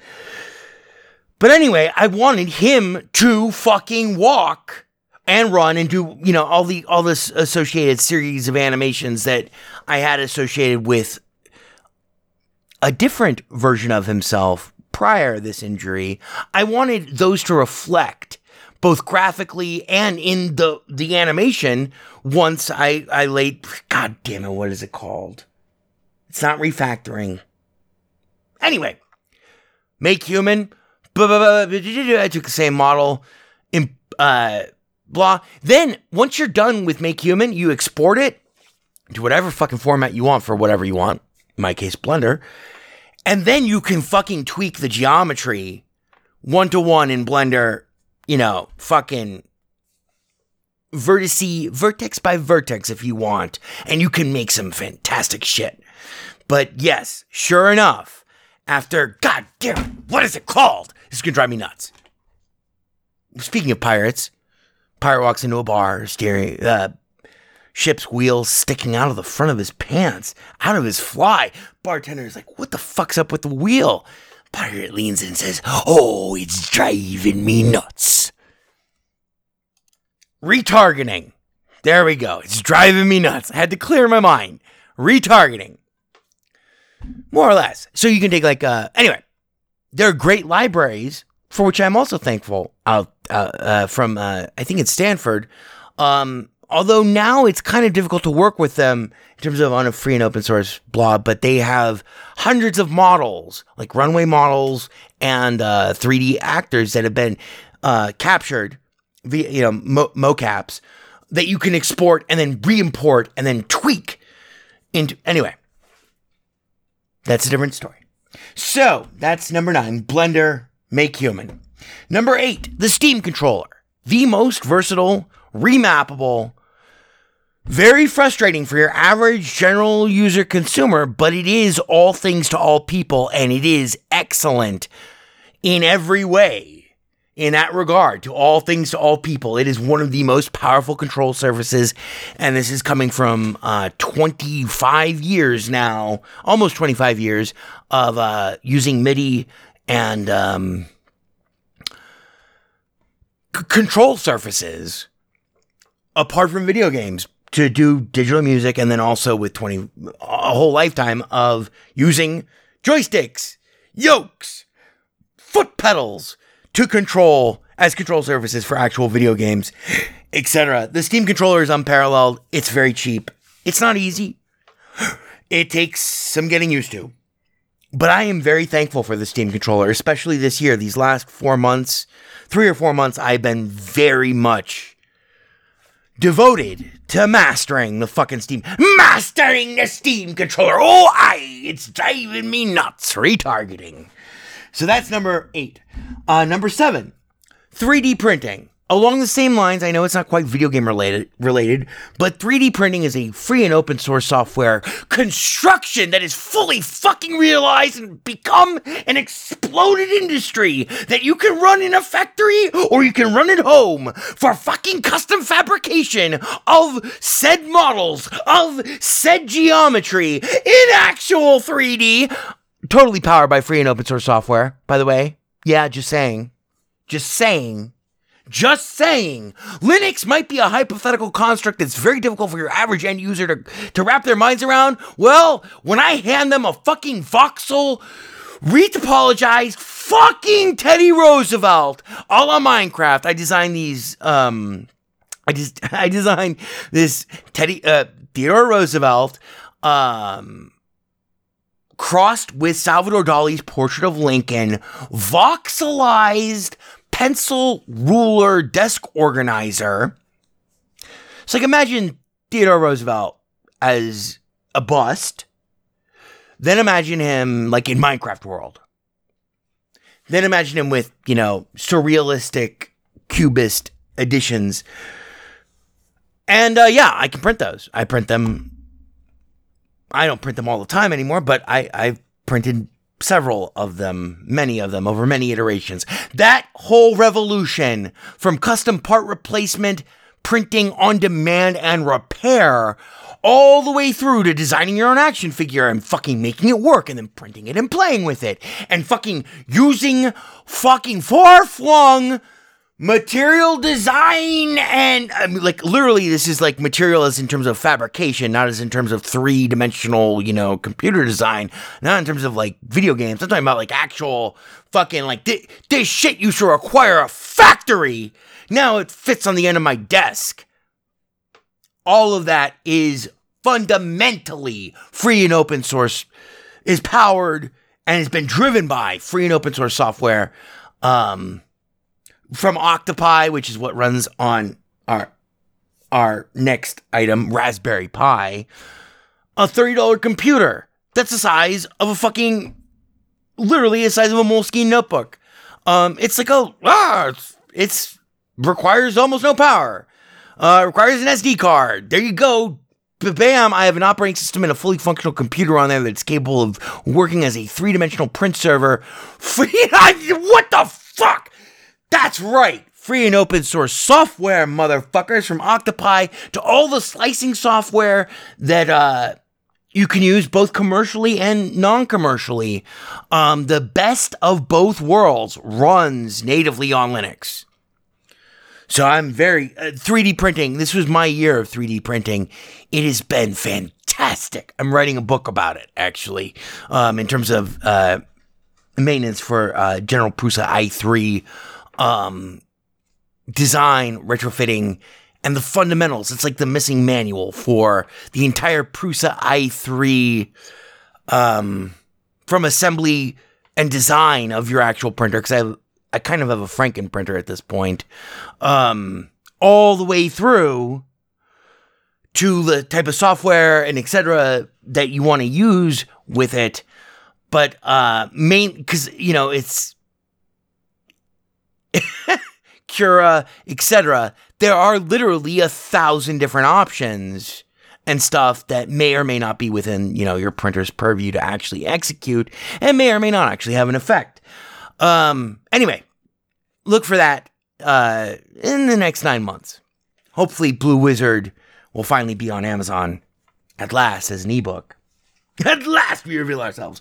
Before then, but that's been the project of the last half year. And 3D printing is fantastic and it's inexpensive and it is powered entirely by free and open source software. It's not easy. But if you've ever wanted, if you've ever watched Tron and thought, wow, how cool would it be if we could like laser render brick by brick, voxel by voxel, not into a computer, but out of a computer in my living room for like negligible amounts of money without requiring any sort of special, you know, training or a factory or anything. 3D printing is unbelievable and it will change the world. It's going to fucking change the world. It is astonishing. Astonishing. It's slow right now, but that's fine. That's fine. It's not meant for mass production of parts, although it depends on how small small the part is that you want to mass produce and what actual printer you have and what type of uh, printing technology you're using. What type of I, I'm sorry, not filament technology. I meant not printing technology, filament technology, and also printing technology because there are now. It, go Google TED Talk 3D printing um, Terminator 2. Go check that out because that thing is coming. So that's 3D printing, Octopi, slicing software, Cura, etc. All part of the free and open source software revolution, which I am so thankful for. Kind of related to video games. Um, number uh, num- uh, number six was the Raspberry Pi, which solves the the old ancient traditional nemesis of uh, Linux itself. Was that well? Not everyone has a. We used to call them a quote unquote toy which meant an old system that you could afford to have wiped constantly. Um, this is like kind of just post internet, so it's like mm, post World Wide Web. 1997, 1998 ish, maybe. Because I was still fucking all over Usenet. It was like where my world was. I didn't believe in Mosaic web browser. What is this fucking World Wide Web? I have fucking, I have Usenet. I have infinite, infinite people that I can talk to. Um, but yeah, so, uh, the Raspberry Pi solves that problem. Anyone with 30 bucks and an SD card and a external USB drive and some sort of, uh, TV or monitor with an HDMI or whatever, uh, that they can plug into, and you know, a mouse and a keyboard can now have a fucking fully functional running Linux distribution with persistent storage on which you can save or serve or learn to program or whatever using the entire full functional suite of applications. You can leverage the power of free and open source software to your advantage you can be 10 years old and learn to program, which was something that I tried when I was 10 and everything was too expensive and was prohibitive. Because I, it turns out I had dyscalculia, which was only diagnosed about. Fuck, I'm thirty. Uh, well, I'm I'm I'm many many thousands of years old, but it was only diagnosed within this previous decade. Um, and math was a was a requirement. This goes back to my grade school. So I thought programming was the province of wizards and fucking math people. Because I couldn't do basic math. I still can't do basic math, which is why now I use free and open source software to write the programs that do the basic math for me. Because the logic is not the problem, it's the actual fucking numbers. Anyway, all that's available Raspberry Pi. Try one, buy one for your friends, for your neighbors, buy them as stocking stuffers, give them to every child you meet. For reals.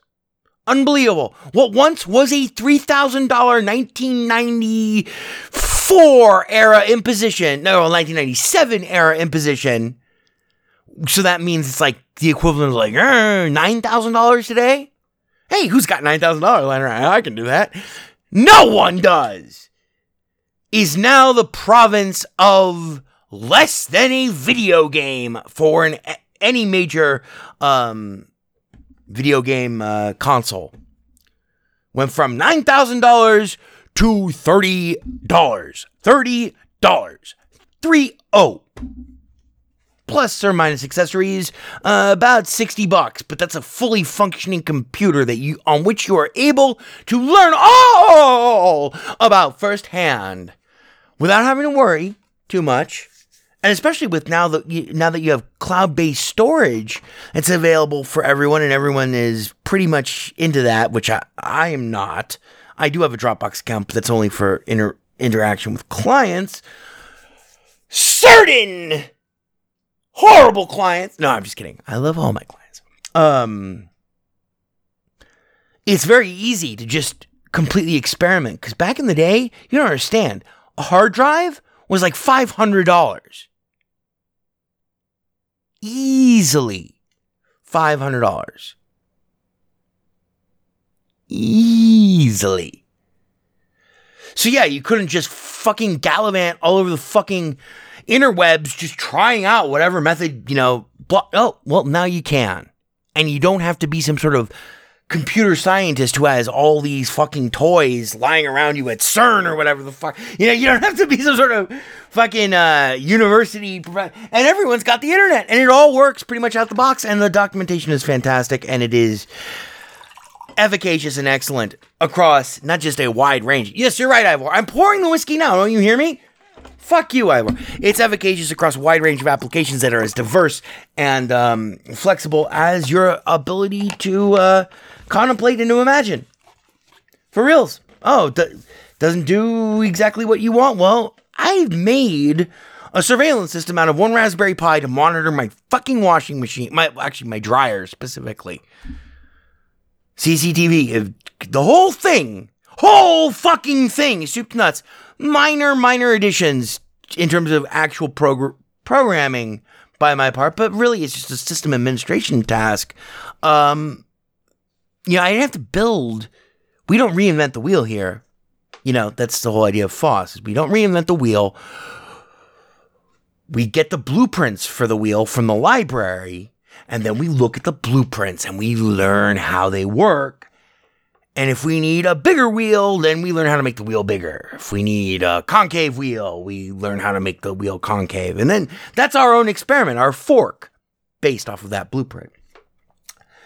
Which is why we are so powerful, because as you constantly chew through all the things that can be known and quantified and rendered and dealt with, and all the problems that can face human beings, and all the use cases and scenarios that could ever be possibly imagined. Anyway, Raspberry Pi, whole thing used a $20 webcam that I had from when I used to design uh, 3D multi touch, uh, not 3D, uh, multi touch tabletop surfaces. Um, $20 webcam, old webcam and a Raspberry Pi, whole thing, soup to nuts, literally on the far reaches of everything. It was probably. I had to buy an adapter for it. I had to buy a power adapter for it. So I'm gonna say I'm gonna say 80 bucks, shipping included, everything, every soup to nuts. So yeah, I can go on. I can go on my network in a web browser and I can watch you don't need to know why I needed this, but I do need this. Bottom line is that my fucking dryer, it's fucking, it's brand new dryer too. It's three years old. It's a, it's a front loading dryer. The um, catch that holds the door shut, which also controls whether or not it runs, um, pops open. It's a bad, it's a bad uh, internal latch system. It's just a bad design.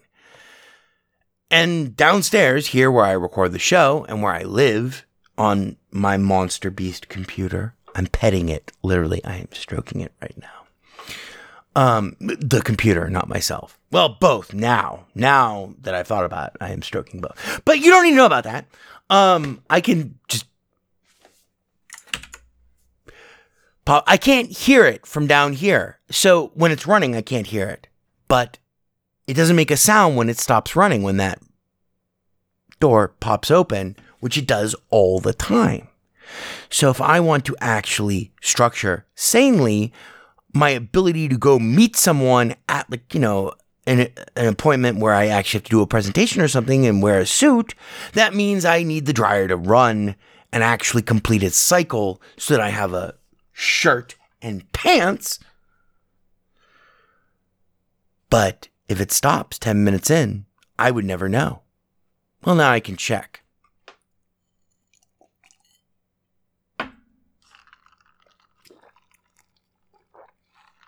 Running over, Ivor? Okay.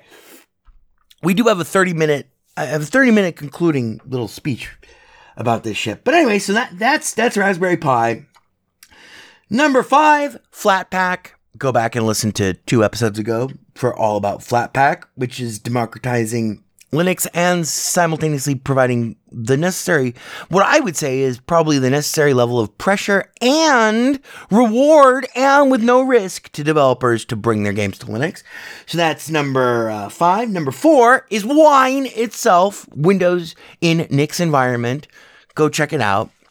It's still just as fucking Byzantine and complicated, which is why the column um, for the last several weeks has not involved the Flatpaks thing because I'm still trying to fucking master repackaging. Just, I'm trying to get fucking many things, many games, many applications running wine.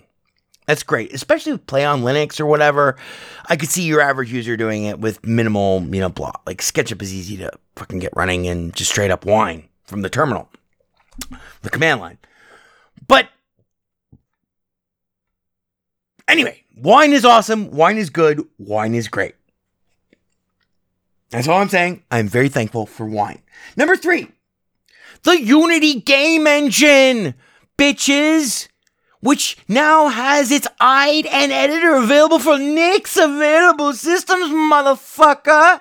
Everyone who thinks they know something about game development loves to shit on wine, just as everyone who plays uh, uh, Turn uh, is a fucking racist motherfucker, at least at the present moment.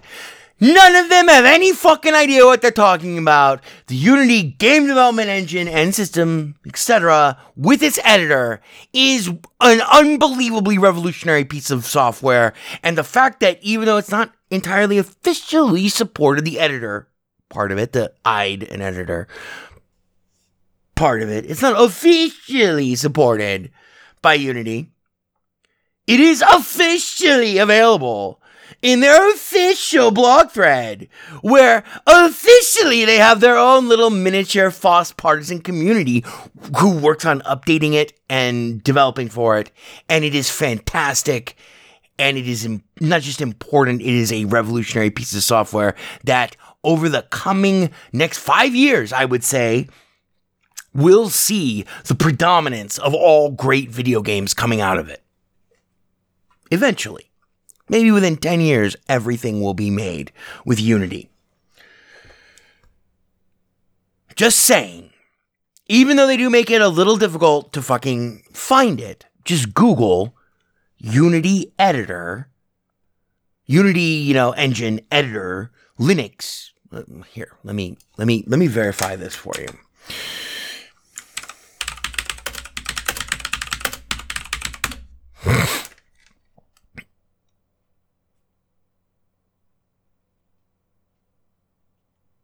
Yeah, it's still in the experimental state. Unity 3D Linux.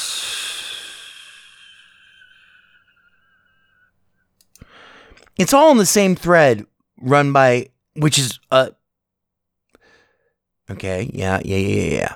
Mm-hmm.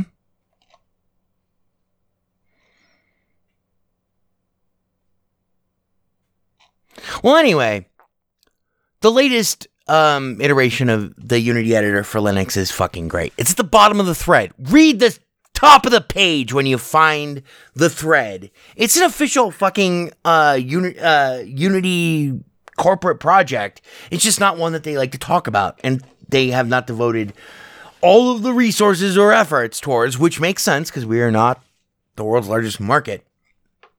But I am super thankful for the Unity game engine bringing its editor finally to Linux because that for literally for I've been used I've I've fucked around with Unity for as long as it's been out there, but have always had to do it with the earnest hope in the earnest hope that I would be ultimately making a game that would be available for Linux, but that did require the horrible, nasty, awful, trashy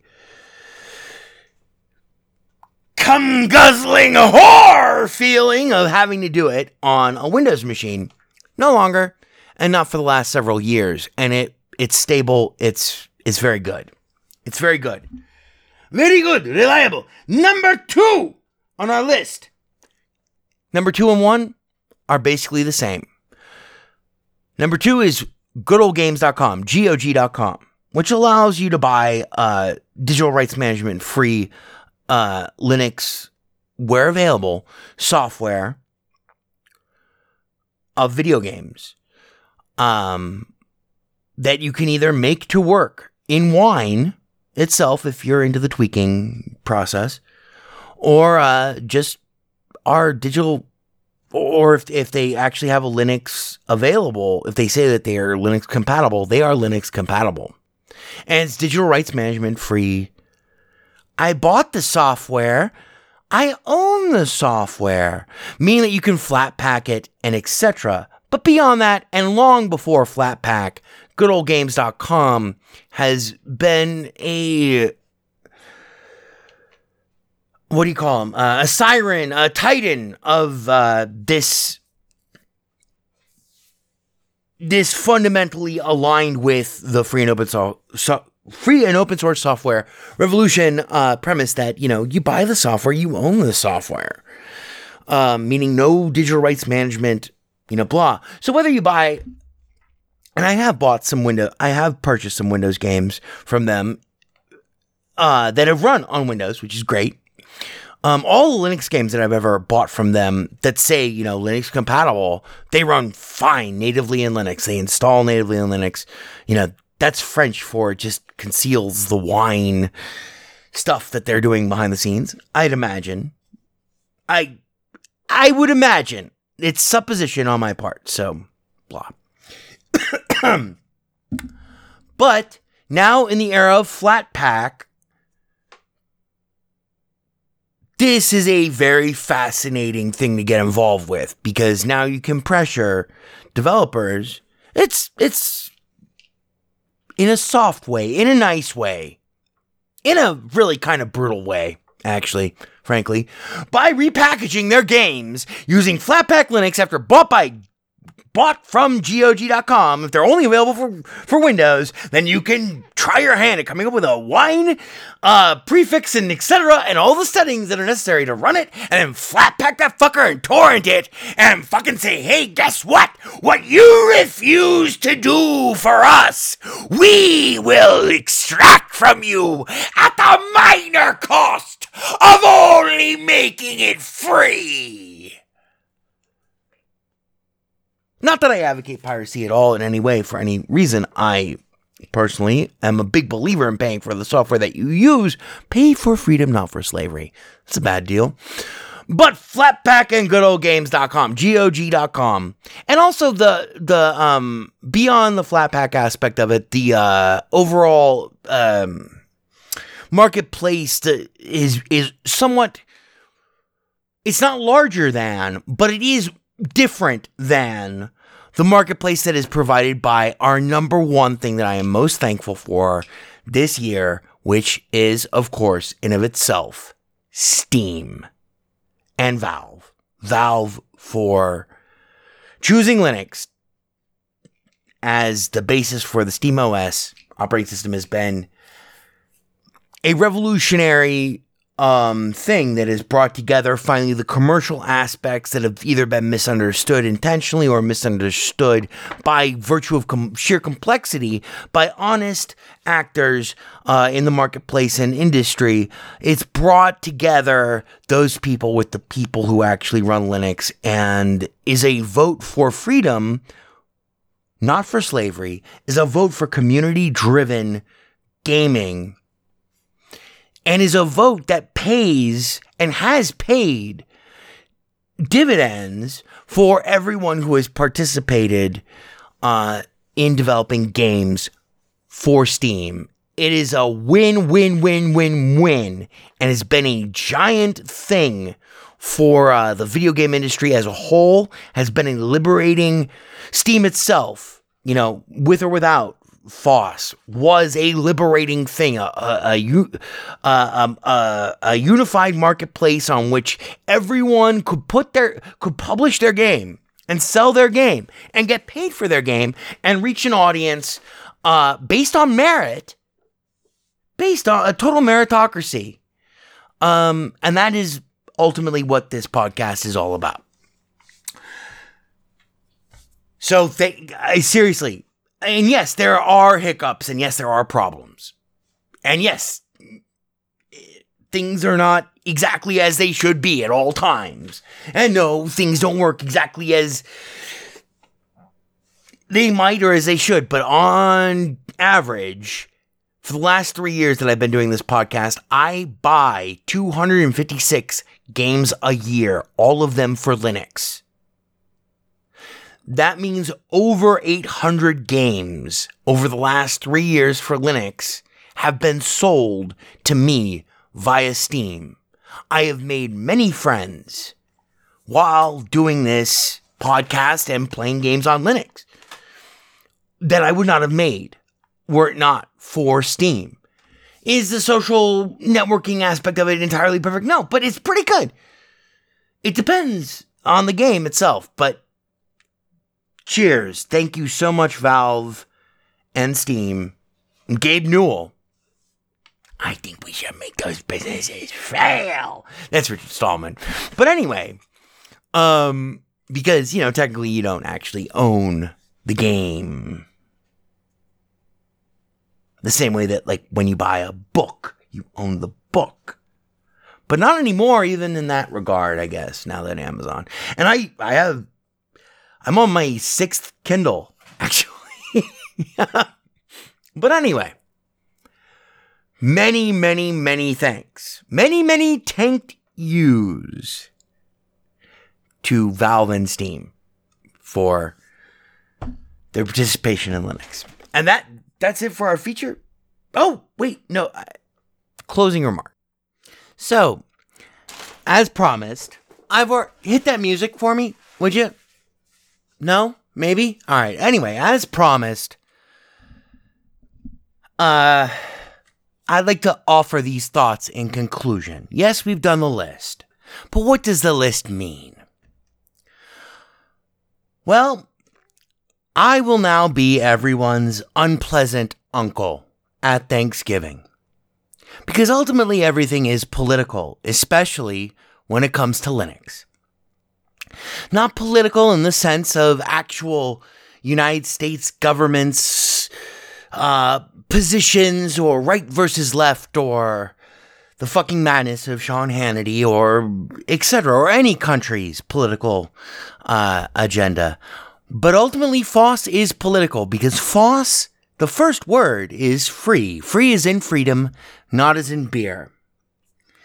Which is why, most of all, my final item on my my little list for things that I am thankful for for 2017 is FOSS itself. And I, I wrote a few notes here that I'm now going to inflict upon you.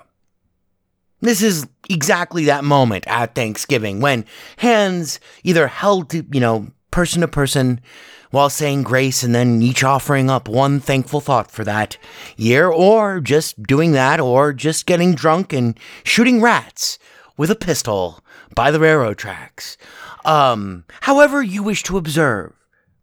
This is that moment where someone hijacks that moment.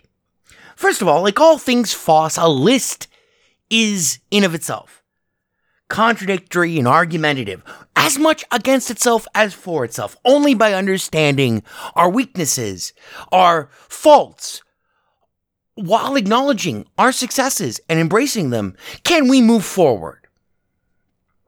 It's simultaneously full of praise and recriminations just as much as and I mean this with, you know, to the depths of my to the core of my being.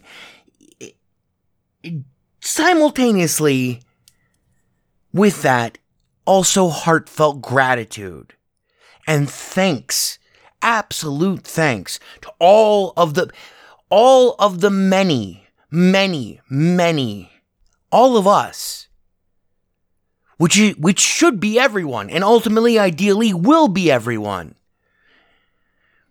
not in like some sort of forced conversion thing but because we all see the merits together and work together um you know not chairman meow or mao i'm sorry but meow um, I had a friend who had a cat named Chairman Mao. Not in any sort of totalitarian way, not from the top down, but each according to his needs. And anyway, leads me, to my second point. FOSS itself, free and open source software itself, is an argument. And this, and it's nowhere more obvious than it is in games.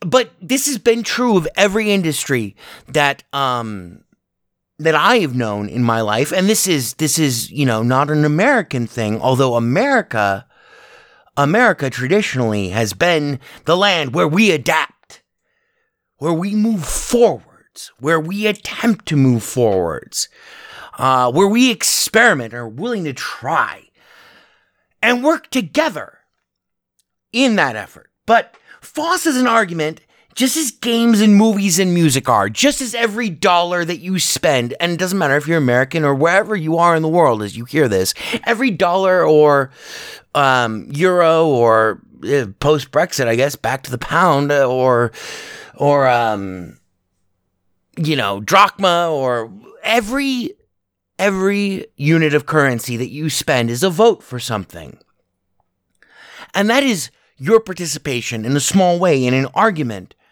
towards what you wish to see the future to be like. And so every, and nothing more culturally embodies this than the video game itself. It's why I, I you know, uh, it's why I've spent the majority of my adult life not just glorifying, but, you know, glorifying, criticizing, experimenting, experiencing, reveling, and wishing for a more full, uh, you know, in the words of Lincoln, you know, a, a more perfect union. I, I wish to see the video game more perfectly utilized because I believe it's the most powerful communicative medium ever and one of the only original mediums post uh, the the three basic primaries primary forms of artistic expression. I believe it can change the world. In fact, I know it can change the world. It's not just games or game theory. It's everything together, and th- that we are I'm even allowed to, not allowed, that I'm even able to look back on these last three years to say nothing of this last year. Which, in spite of its political darkness, actual political darkness, um, and the diminishing of our freedom and our fundamental, the aspects of, uh, from an American perspective, the aspects of our democracy that make us great and actually make us great um, in spite of that, this has been a fucking fantastic year for games, especially for games on Linux. The twain are merging, FOSS and games. So when I, I'm, I'm critical of things, of open source projects, yes, it may seem harsh. And yes, my feelings are extreme sometimes. As I'm sure that all of yours, mine, our friends and neighbors together which is what I think Thanksgiving is all about, sometimes are, depending on you know the issue at hand and the visceral nature of of the uh, of the complaint of the uh, anyway. But so just as every dollar is a vote, just as every second now we are moving towards a an era in which everyone is now actually pulling on the same rope because we are now all really on the internet, which is the internet that if you're as old as dirt as I am, is the internet that some of us hoped and feared and knew would arrive when the technical barriers to actually connecting and and interacting online would fall and they have fallen. They've fallen They've fallen hardcore. They're gone now. And it would let the mob in. And that's cool because everyone is welcome. And that is part of free and open source software. But unlike a real argument or a war, you know, um, or a revolution, which FOSS actually is. Technically, ultimately, free and open source software isn't just an idea, isn't just an ideology, isn't just a point of view. It is actually a revolution. And whether you like it or don't, and I assume that those listening to me like it, we're willing to talk to you about it. And we will explain why what's about to happen has to happen and has already happened. And this is what FOSS is excellent at. So, unlike a real argument or a war, the goal for us, the goal for free and open source software, should be the same, more or less, as it is for all of us, each as a human being. My future is your future. Your future is my future. Intrinsically together, the two are linked.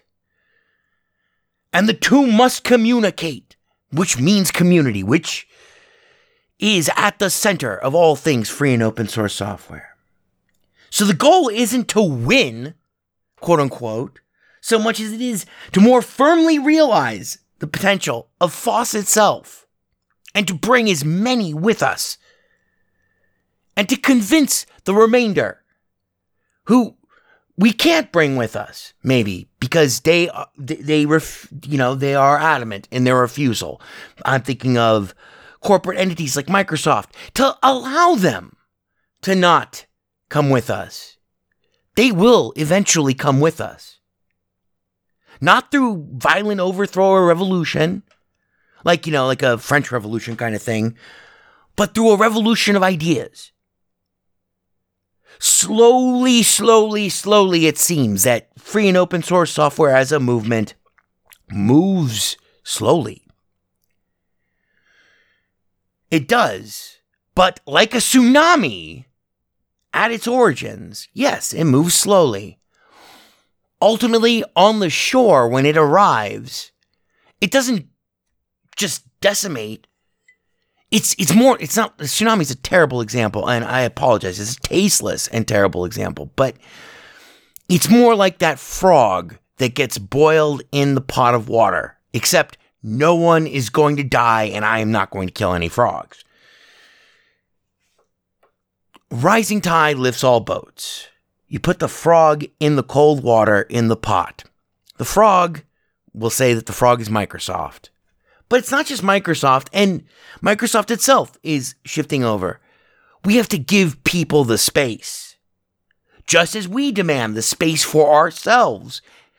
Free and open source software demands you know, fundamental freedoms that are absolutely essential and necessary for the continue, continuation of the work, which is not for any one individual, but for the benefit of all. I lost my point. My lost. I lost my train of thought there. But a revolution does not necessarily mean something that's violent and destructive and chaotic. Although chaos is excellent in terms of this context, in terms of the free and open source. It's one of our strengths. The point is, we're not trying to win a war. The goal is no longer to topple and make Microsoft say, we're sorry. Not to make Bill Gates say, oh, you know what? I was a dick back then when I sent out that mimeographed type letter. You are pirate. You are taking my intellectual content and you are using it. Well, yeah. Well, you better update your shit, man.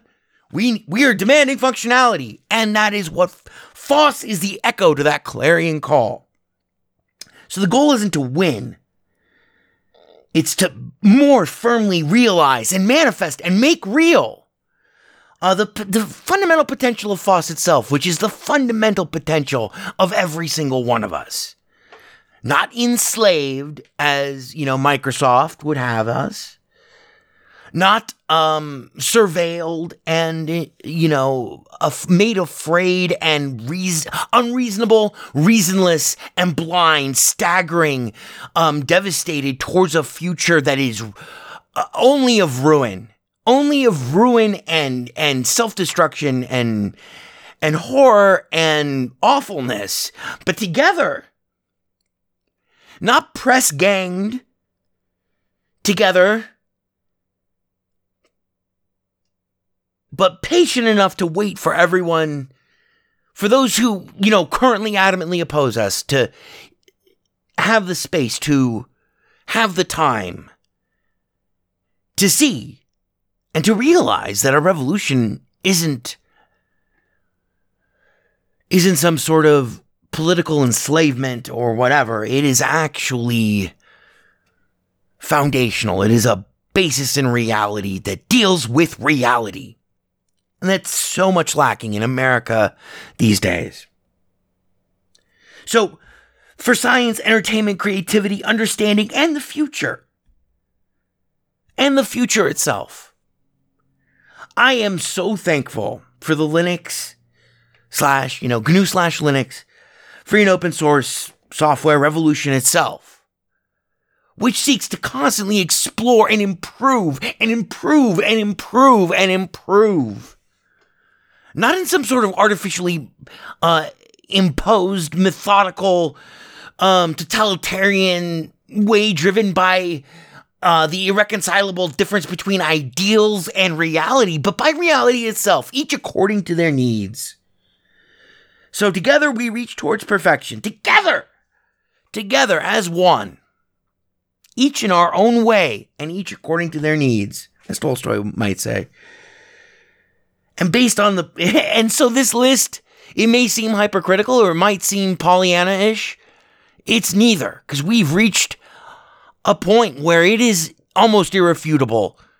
The FOSS mindset, the FOSS revolution itself, its methodology itself as a methodology for solving problems, for organizing without hierarchy, for immediately meeting essential needs, for handling unbelievably complex, unthinkably complex problems dynamically It is like science itself supercharged and distilled. It is the, you know, it is the realization of the post enlightenment world. It is. It is a computing science that is available to everyone. Everyone. Egalitarian, humanitarian, free as in freedom, not free as in beer. So together as one, each according to their needs and based on the bidirect, bidirectional balance between merit and necessity itself. We self organize and recombine. And what was once a drop, literally, I mean, Drupal is so well named, but Drupal is just one of, you know, the endless sea. But I remember 1997, what was once an impossible dream a project, say, such as uh, X11 or um, having a worker-like office suite without having a, a Windows like graphical user interface environment that that even functioned at all.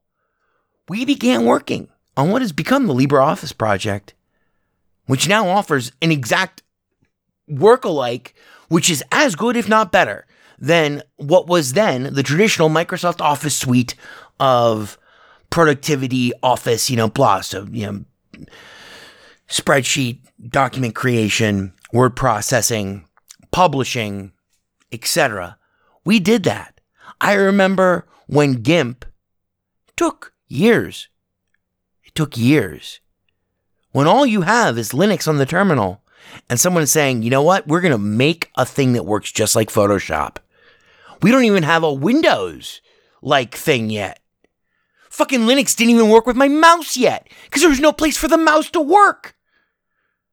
And that's what we're going to do? Yeah, sure. It took five, six years and it is glorious. One by one by one, unto many, unto everyone. People forget that Photoshop and you know the the Windows uh, Word document format were monolithic and inescapable. You had to use them. They were the only game in town, and they would not play well with anyone. They wouldn't play at all with anyone else. things were not just platform specific, they were software specific. That is the freedom that we are that the that characterizes the great struggle that you know to the average end user most manifests itself in the free and open source software revolution for which I am so thankful. Need and necessity and self-organization and we all come together. You don't even need to pro you don't even need to know how to program. You do need to know how to talk to people on forums and be able to ask good questions and to be able to volunteer because all of us make this better. And we do. And unlike some sort of 1960s slash, you know, burnt out 70s, um, idealistic revolution, some sort of Pollyanna ish Don Quixote fucking, ah, yes, the windmills will cast you down into the mire or up among the stars, which is great. And ultimately is, you know, we all and every human yearns for a more full realization of a good and just world like like uh like Don Quixote. But unlike those revolutions, unlike those um awakenings of intellectual spirit and go to it and we can protest and whatever, the FOSS revolution is beyond any point of refutation, both in terms of its burgeoning numbers, which it is amazing. What was once a drop is truly now. Truly now a tsunami. It is truly now a revolution. And our results are inarguable, irrefutable our abilities and capabilities are as many and diverse as the many people who use who use its products, who benefit from its uh, enlightened vision of of what the future can be, and who are included in its manifold legions, all united, all one. It's like Dr. Bronner. But instead of soap, we're making a whole new fucking way. The world is data. I spent two years writing a book called The World is Data. That this is I I gave it up about three years ago, and then I watched in horror as everything, all the fundamental premises of that book came not just into real focus and real understandability for your average normal human being across the world, not just your average American, not just your certain of a certain age, but for everyone. When your entire world is on your phone and the stock market is on your phone and it's 24 7 and you are never away from it, that is when data begins to mean something to everyone.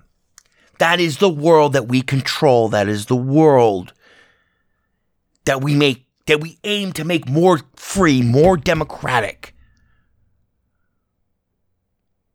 more representative of all of us together. And not just for the limited interests of a CEO or a software company or one deranged motherfucker who comes up with a great idea and then decides that he's going to rape everyone at the door to have access to it. Like, uh, for instance, back in the day, there was uh, Vegas Video, which was a great multi track um, video editor, but it was m- not just a video editor, it was predominantly audio editing and inline effects. Um, I pirated it. I've never paid for a copy of Vegas Video, but it was the premiere um, piece of software for this it was the industry standard in many many respects. Um, and this went on. This domination went on for over half a decade. But the bottom line was, it was four thousand dollars. So yeah, I pirated it. I pirated it over and over again across versions. Luckily, statute of limitations, if there ever was su- such a thing as being prosecuted for such a horrific crime as being a teenager pirating software. But that software was essential for me to have a studio. in 1995, 1996, 1997, 1998, 1999. I couldn't afford 4,000 fucking dollars for for a, program. Well, free and open source. Free is in freedom, not free is in beer. Pay for freedom, not for slavery. I have no problem paying for, as mentioned in, in our list, uh, an application like 3D Coat, which offers like the best, most advanced material, um, like in terms of like, you know, texture, uh, bump mapping, etc., etc., etc., filters, and etc. All the stuff that we used to call a texture. Um, for 3D design, 3D Coat, it's like 200 bucks. It's available for Linux. Go buy it.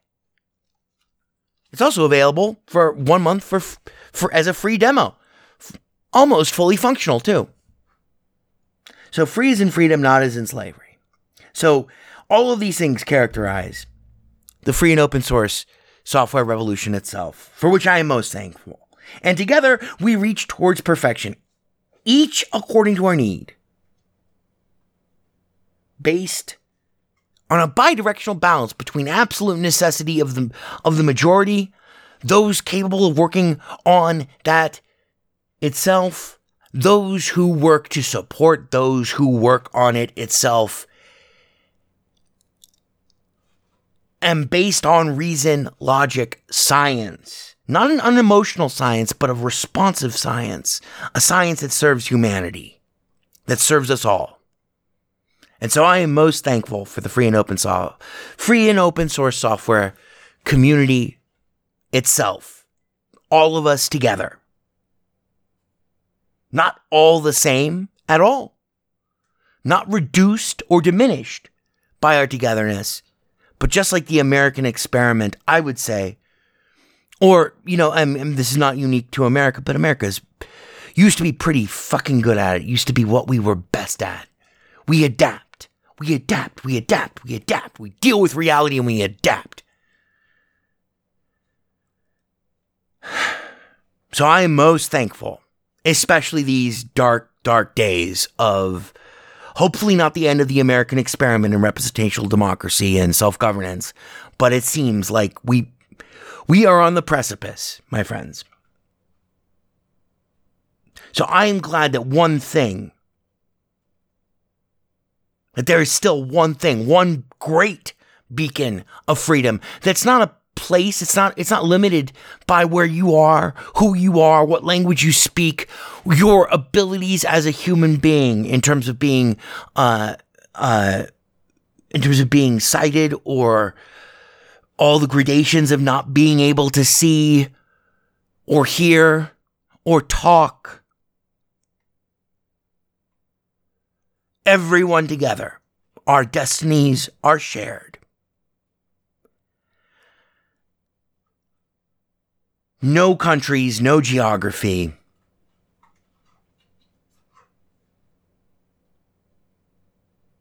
All together, each according to their needs, each according to their abilities.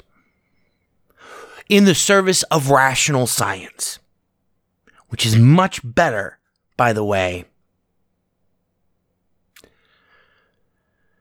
Much better in terms of if you want to solve a problem, it's much better to use a rational basis in reality, quote unquote. Well, which, you know, I'm not saying quote unquote, I'm saying slash. That's another way of saying science.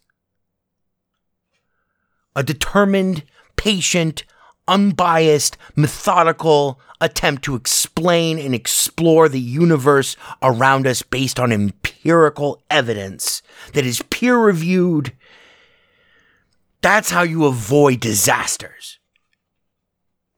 It's much better to base your future on that than on magic and magical thinking. Not against religion. Do not mistake me. I am not against human feelings. I am not against emotions. I have them. I'm just like you. We all have them.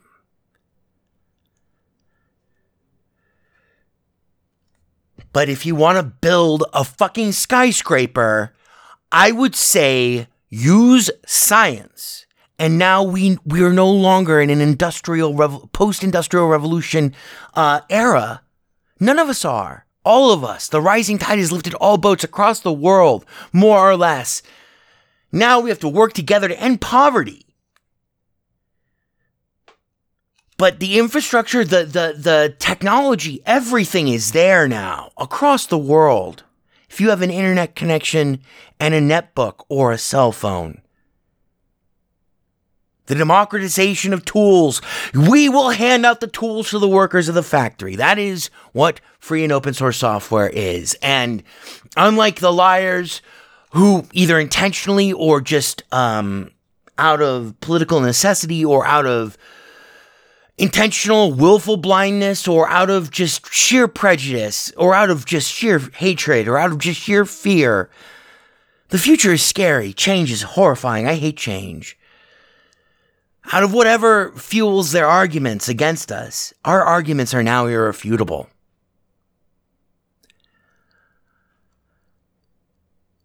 So, cheers. Happy Thanksgiving. I hope that you get to enjoy it with uh, your friends, you and yours. Wish you all a happy and healthy new year, as will be the theme for the, you know, next podcast until we escape the, the, the holiday cost. Yes, and I, I know if you're new here, I am a Jew, so, you know, I am allowed to say the Holocaust is in H O L L I E C O A, which is uh, still a joke in poor taste, but it's still funny because we all have to get through this year and the next year and the next year and the next year. Just like always. So, on behalf of your friends and neighbors, I wish you well and uh, actively encourage you to get involved with whatever free and open source software project that you like. Whatever it is that you use, that's a great place to start. It doesn't have to be your actual distribution, but that's okay. That's a great place to start too. Get involved in the community, troll the forums, not troll as in T R O L L, but you know, silently uh, silently observe the, the, the forums, keep your central concern or the thing that you would like most to see kind of in the background for a month or so. And then engage. Engage with the community. We're just like you. We are just like you. And you don't have to be a programmer. You can help if if you if languages are your skill, you can help translate stuff. If if you don't know anything other than how to use this program, help with the documentation. Offer your help. Most good open source software projects uh, provide some linkages or an IRC channel at least where you can get in touch with people who will explain to you how you might best be able to help. Every bit helps, just like the same way that everyone matters. Let's let, let's hope that we can all take this the same fucking ideology behind free and open source software that's democratizing and liberating the actual tools that everyone uses to control and manipulate and view the data and content that we now rely on and that fuels and is the basis of our world both economically, morally, politically, and interpersonally um, let's hope that the future starts to and the politics of you know this this is not just American exclusive. This is just a universal thing. Let's hope that the politics begins to respond and and more and more closely resembles the same ideals that Linus Torvalds and Richard Stallman and all of the other great great. And Chris Fisher, I mean, the list is endless of the Patriots, architects, contributors, advocates, and um, friends and neighbors just like us, just like me, just like you, who have spent so many, many, many, many, many, many hours building this legacy for us because now we are we are in it it is fantastic. So, cheers. On that hopeful note, I will see you next week. thank you for listening. Um, this concludes our Thanksgiving episode of the Best Linux Games podcast, our third year. Cheers. Uh, my name is Skooky Sprite. I can be found on uh, the internet if you want to get in touch with me. Best way is on Twitter at Vegas Writer, V E G A S W R I T E R. Ivor. Ivor. Ivor. Take us out, Ivor. Your ship's computer is now ready. Please wait while I initialize system. Da da da da da da da da. I Wicked Burger King making flavor Boy, this is fucking ponderous, man. paper hat. Would you Ponderous, like an apple fucking ponderous. A good you like an idea. apple pie with that? Ding by the dun, ding by the dun, ding by the dun, ding by the dun. I gotta run, There I is gotta no run, I gotta Windows version of gotta run. weaponized Don't chess. fuck with Biden And they try to get the hard DVD back. out of the machine. Don't Fucking fuck try to get it out of the machine. It won't come Apple out. pie with that. Until someone Would you like an wins. apple pie with that? Where is the bell? Wait for the bell. Can't hear the bell. Where is Sea Dragon! ding by the dun, ding by the dun, ding by the dun, ding by the dun, ding by the dun. So angry. Ding by the dun. Ding! Mabaleka. Done by Billy's. There is no Windows version of weaponized chess. Boy, this is fucking ponderous, man. Ponderous, fucking ponderous.